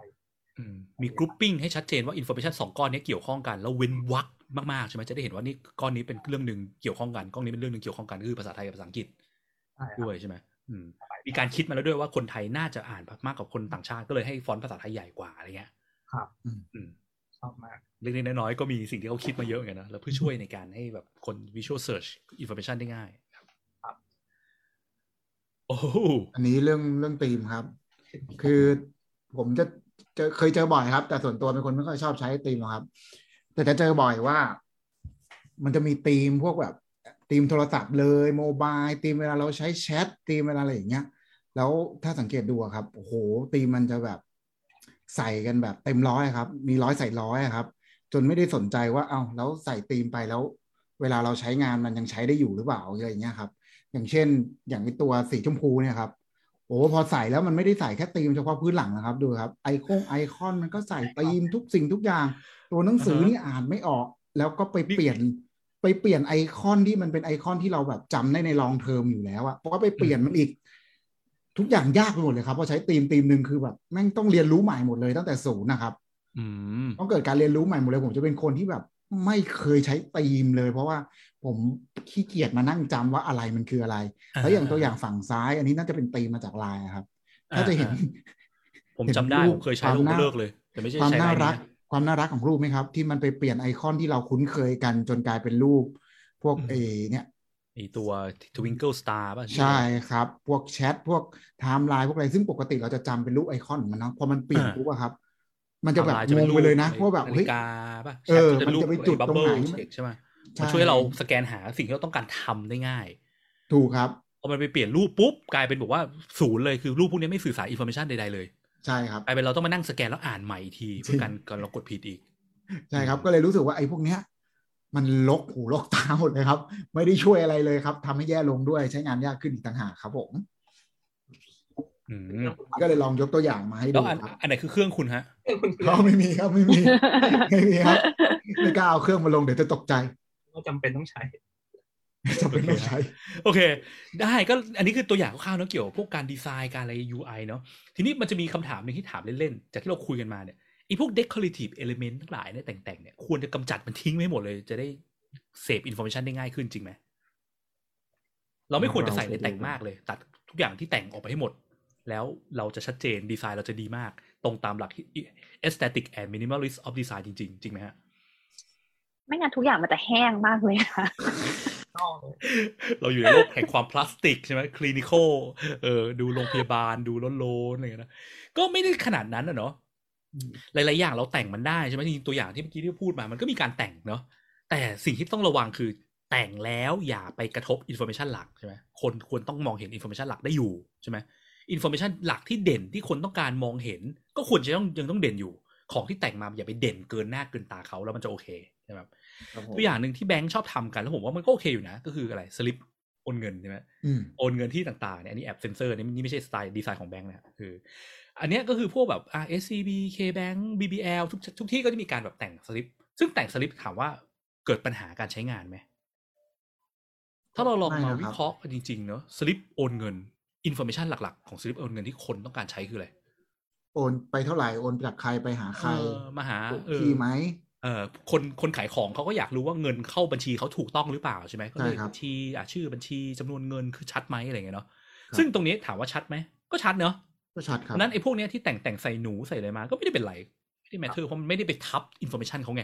แต่ถ้าเกิดไปทับเหมือนไอ้บ้าป้ายทะเบียนคุณพัดอันนั้นอะจะทำให้เทคมันอ่านไม่ออกอะนะจะมีปัญหาเนาะหรือครับ SCB ผมเขาก็จะเว้นที่ตรงกลางไว้เลยเนาะอย่าไปยุ่งกับตรงนี้ ไปแต่งด้านบนกับด้านล่างซะซึ่งก็โอเคนะครับคนออกแบบสลิปเก่งมากเลยครับ ขอตบมือให้ ครับผม รู้สึกคนแถวนี้หรือเปล่าโอเค หรือว่า อะ อันนี้แหละฮะ อันนี้ก็เป็น Google นะคะ ก็คือจริง ๆ แล้ว Google เขาก็มี decorative เนอะเขาก็สามารถแบบ เอ่อทำให้ตัว search อะมันดูเด่นได้ เพราะว่าแบบเนี่ยจากถ้าเกิดเราเอาสีไปใส่ทุกอย่าง เมื่อกี้ก็อาจจะเป็นตัวอย่างเหมือน Spotify ก็คือคล้ายๆกันก็คือ ถ้าเกิดสมมติว่า background เราอะมัน dim คอนเทนต์มันก็จะเด่นใช่ไหมแต่อันเนี้ยคือ กลายเป็นว่ามันเด่นได้ด้วยสี เพราะว่าในเนี้ยมันไม่มีอะไรเป็นสีขาวเลยอืมพอเวลามันเป็นธีมเนี่ย เราก็จะรู้เลยว่า อืมเนี่ย มันคือ Google ที่เราควรจะต้องเข้าไปใช้เนอะอืมอืมอืมสีของแบบบางทีเราชอบคิดว่าจะทำให้ของมันเด่นอะต้องสาดสีเข้าไปเยอะๆใช่ไหมในทางกลับกันจริงๆมันไม่ใช่อย่างนั้น สิ่งสำคัญที่ทำให้ของมันเด่นคือ contrast ใช่ไหมใช่เอออย่างไรเนี่ยถ้าพื้นเราเข้มหมดเลยเป็นสีสีแน่นสี solid หมดเลย ของสีขาวอาจจะเป็นของที่เด่นมากก็ได้ ใช่ครับค่ะอืมหลักๆก็คือวิธีวิธีดูคือเวลาเราดีไซน์เสร็จเราลองมองเร็วๆกันอะให้คนอื่นคนนู้นคนนี้มาดูมองเห็นอะไรก่อนมองเห็นอะไรหลังเลยเนาะถ้าของที่มันสำคัญพวกพวก action น่ะคือของสำคัญที่สุดใช่ไหมถ้าเราดีไซน์พวกอืมแอปพลิเคชันพวก UI อย่างเงี้ย action call to action ต่างๆ ปุ่มต่างๆ text box คือสิ่งสำคัญที่สุดควรต้องเด่นมากกว่าพวก decorative ถ้าทำได้แบบนั้น decorative ใส่ได้ไม่เป็นไรครับอย่างอันนี้แหละฮะอันนี้ก็แอปขายของครับ เป็นธีมของเอ้ยแอปได้เลยฮะของแอป YouTube ครับจริง ๆ แล้ว ก่อนหน้านี้มันมีเอ่อเวอร์ชันปกติครับ ที่ยังไม่มีฟีเจอร์เปลี่ยนธีมนะเขาจะสีจะออกจะmonotone หน่อยครับบางคนก็อาจจะมองว่ามันดูดูยากมองไม่ค่อยเห็นไอคอนนู่นนี่แต่ว่า พอมีธีมมันก็เหมือนเป็น improvement อย่างหนึ่งเหมือนกันครับ ก็พวกไอคอนพวกสีอะไรเงี้ย มองชัดเจนขึ้นครับแต่ในขณะเดียวกันก็ยังไม่ไปรบกวน information ที่อยู่บนบนแอป รวมรวมถึงเอ่อไม่ได้ไปเปลี่ยนแปลง meaning ของตัวไอคอนต่างๆ ครับ ก็ยังคงรูปแบบเดิมเหมือนที่คุณพัดบอก อรูปอื่นไอคอนอื่นๆมันเปลี่ยนเป็นดอกไม้นู่นนี่แล้วมันดูแล้วไม่เข้าใจว่ามันคืออะไรแต่อันนี้ก็ยังเป็นเป็นแบบเดิมของมันอยู่ครับ แค่แบบเปลี่ยนสีให้มันดูมีเอ่อ feeling มากขึ้นประมาณนี้ครับผมใครไม่ได้เปลี่ยนธีมเปลี่ยนได้นะครับ ของโอ YouTube เค แต่งได้เนอะแต่ยังไงสุดท้าย call to action ต้องเด่นนะสิ่งสำคัญนะ call to action และ key information นะครับใช่ครับโอเค ก็จบแล้วสำหรับอ่าตัวอย่างและเนื้อหาในตอนนี้ที่ที่เตรียมมานะครับก็ขอสรุปเนื้อหาเล็กๆน้อยๆคือว่า สิ่งหลัก number one เนาะก็กลับไปที่ user อยู่ดีใช่ไหมเข้าใจ user อย่างว่า user ต้องการใช้งาน information อะไร หรือ call to action หลัก ๆ ที่ user ต้องการใช้คืออะไรทำความเข้าใจให้ได้ก่อนเนาะนี่คือหัวใจหลักของ aesthetic and minimalist design ไม่ใช่แค่แค่ศาสตร์วิชวลนะ แต่ต้องเข้าใจ user ก่อน แล้วหลังจากนั้นใช่ไหมจะทำให้ดีคือ remove ฉาดจังเนอะอะไรที่มันแบบว่าไม่สำคัญไม่ decorative เนี่ยเอาออกไป แต่ไม่จำเป็นต้องเอาออกหมดร้อยเปอร์เซ็นต์ก็ได้อย่างที่เมื่อกี้บอกใช่ไหมเอาออก ถ้ามันไม่ได้กระทบ information จากข้อหนึ่งเนี่ยหรือ call to action เนี่ยก็ใส่ได้นะครับอืมให้มันสนุกสนานไม่งั้นก็จะแห้งเหมือนที่คุณฟุกบอก แล้วก็การทำให้ของมันเด่น บางอย่างมันเด่นเด้งออกมาเนี่ย อาจจะไปเปลี่ยนตัวมันให้ให้สีมันเด่นเด้ง หรือจริง ๆ แล้วบางทีเราไม่จำเป็นต้องเปลี่ยนตัวมันก็ได้คีปให้ตัวมันอยู่เฉยๆแต่ไปเปลี่ยน environment เปลี่ยน background ลง ตัวมันก็เด่นขึ้นได้นะครับ ก็หลักการประมาณนี้เนาะ เพื่อ goal หลักๆ คือ user สแกนหาสิ่งที่มันสำคัญจริงๆ กับเขาให้ได้นะครับอืมโอเค ประมาณนี้ฮะสำหรับครับผม EP นี้เนาะมีคำถามใครอยากถามอะไรไหมเหมือนไม่มีใครถามเลยมีแต่คนมาคอมเมนต์บอกว่าตาลายมากค่ะ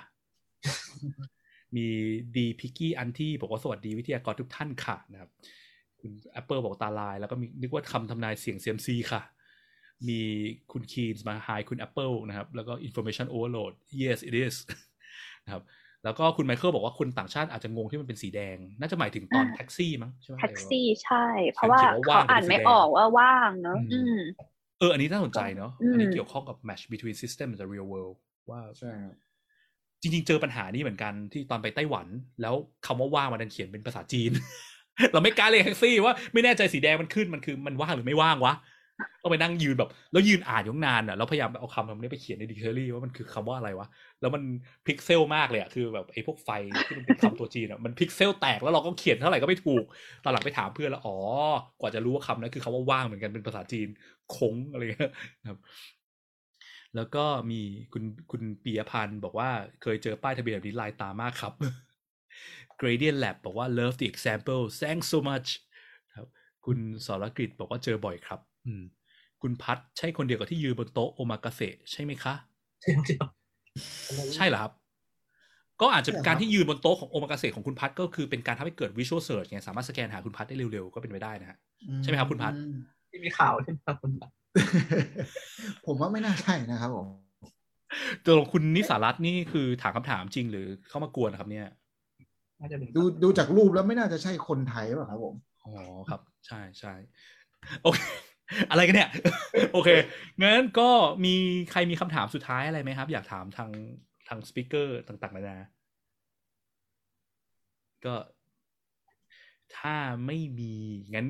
ก็ฝากของฝากร้านฝากอะไรกันดีกว่านะครับสำหรับทุกท่าน ก็ทางคุณคุณฟุกอยากฝากอะไรไหมฮะ ผลงานฝาก ฝากพอดแคสต์ของผักสุดด้วยละกันค่ะโอ้โหครับที่เป็นหน้าไม้อย่านะตอนนี้ยังไม่มีอะไรจะเรียกกันฝากเองค่ะอ๋อโอเคฮะก็คุณฟุกก็อยู่เอ่อเอ่อซีเจเนาะเดี๋ยวคงมีผลงานให้เรามาได้รับชมกันซีเจซูเปอร์มาร์เก็ตใช่ไหมค่ะ คุณคุณเดโชนะฮะ อยากฝากอะไรไหมครับก็ต้องคงต้องฝากยูชูดเหมือนเดิมครับ ตอนนี้ก็เปิดรับคนเรื่อยๆครับแต่ทีมกำลังขยายแล้วก็มีทีมอ่าหางานด้วยใหม่ด้วยครับ ตอนนี้ยืนยูชูดอ่า เป็นทีมที่เชียงใหม่ แล้วก็ทางบริษัทก็ตอบสนอ๋อองที่เชียงใหม่เหรอฮะเอ่อมีมีอืมไปเปิดเป็นผับที่เชียงใหม่ครับตอนนี้ แล้วก็ work เปิด from เป็นผับเป็นเป็นฮับครับ FUB อ๋อเป็นฮับ เปิดฮับเชียงใหม่ผมครับใช่ครับไปผมไปใช่ก็ก็มีการอ่าใครอยู่ มีพวกมีพวกลิงก์ลิงก์เอ่อเปิดงานที่เปิดอะไรอย่างงี้ไหมฮะเดี๋ยวส่งมาก็ได้เดี๋ยวผมช่วยเอ่อแชร์ลงไปในคอมเมนต์นี้ให้ครับเผื่อใครสนใจได้ได้ครับเดี๋ยวฝากแล้วแล้วก็สุดท้าย สำหรับหัวข้อนี้ก็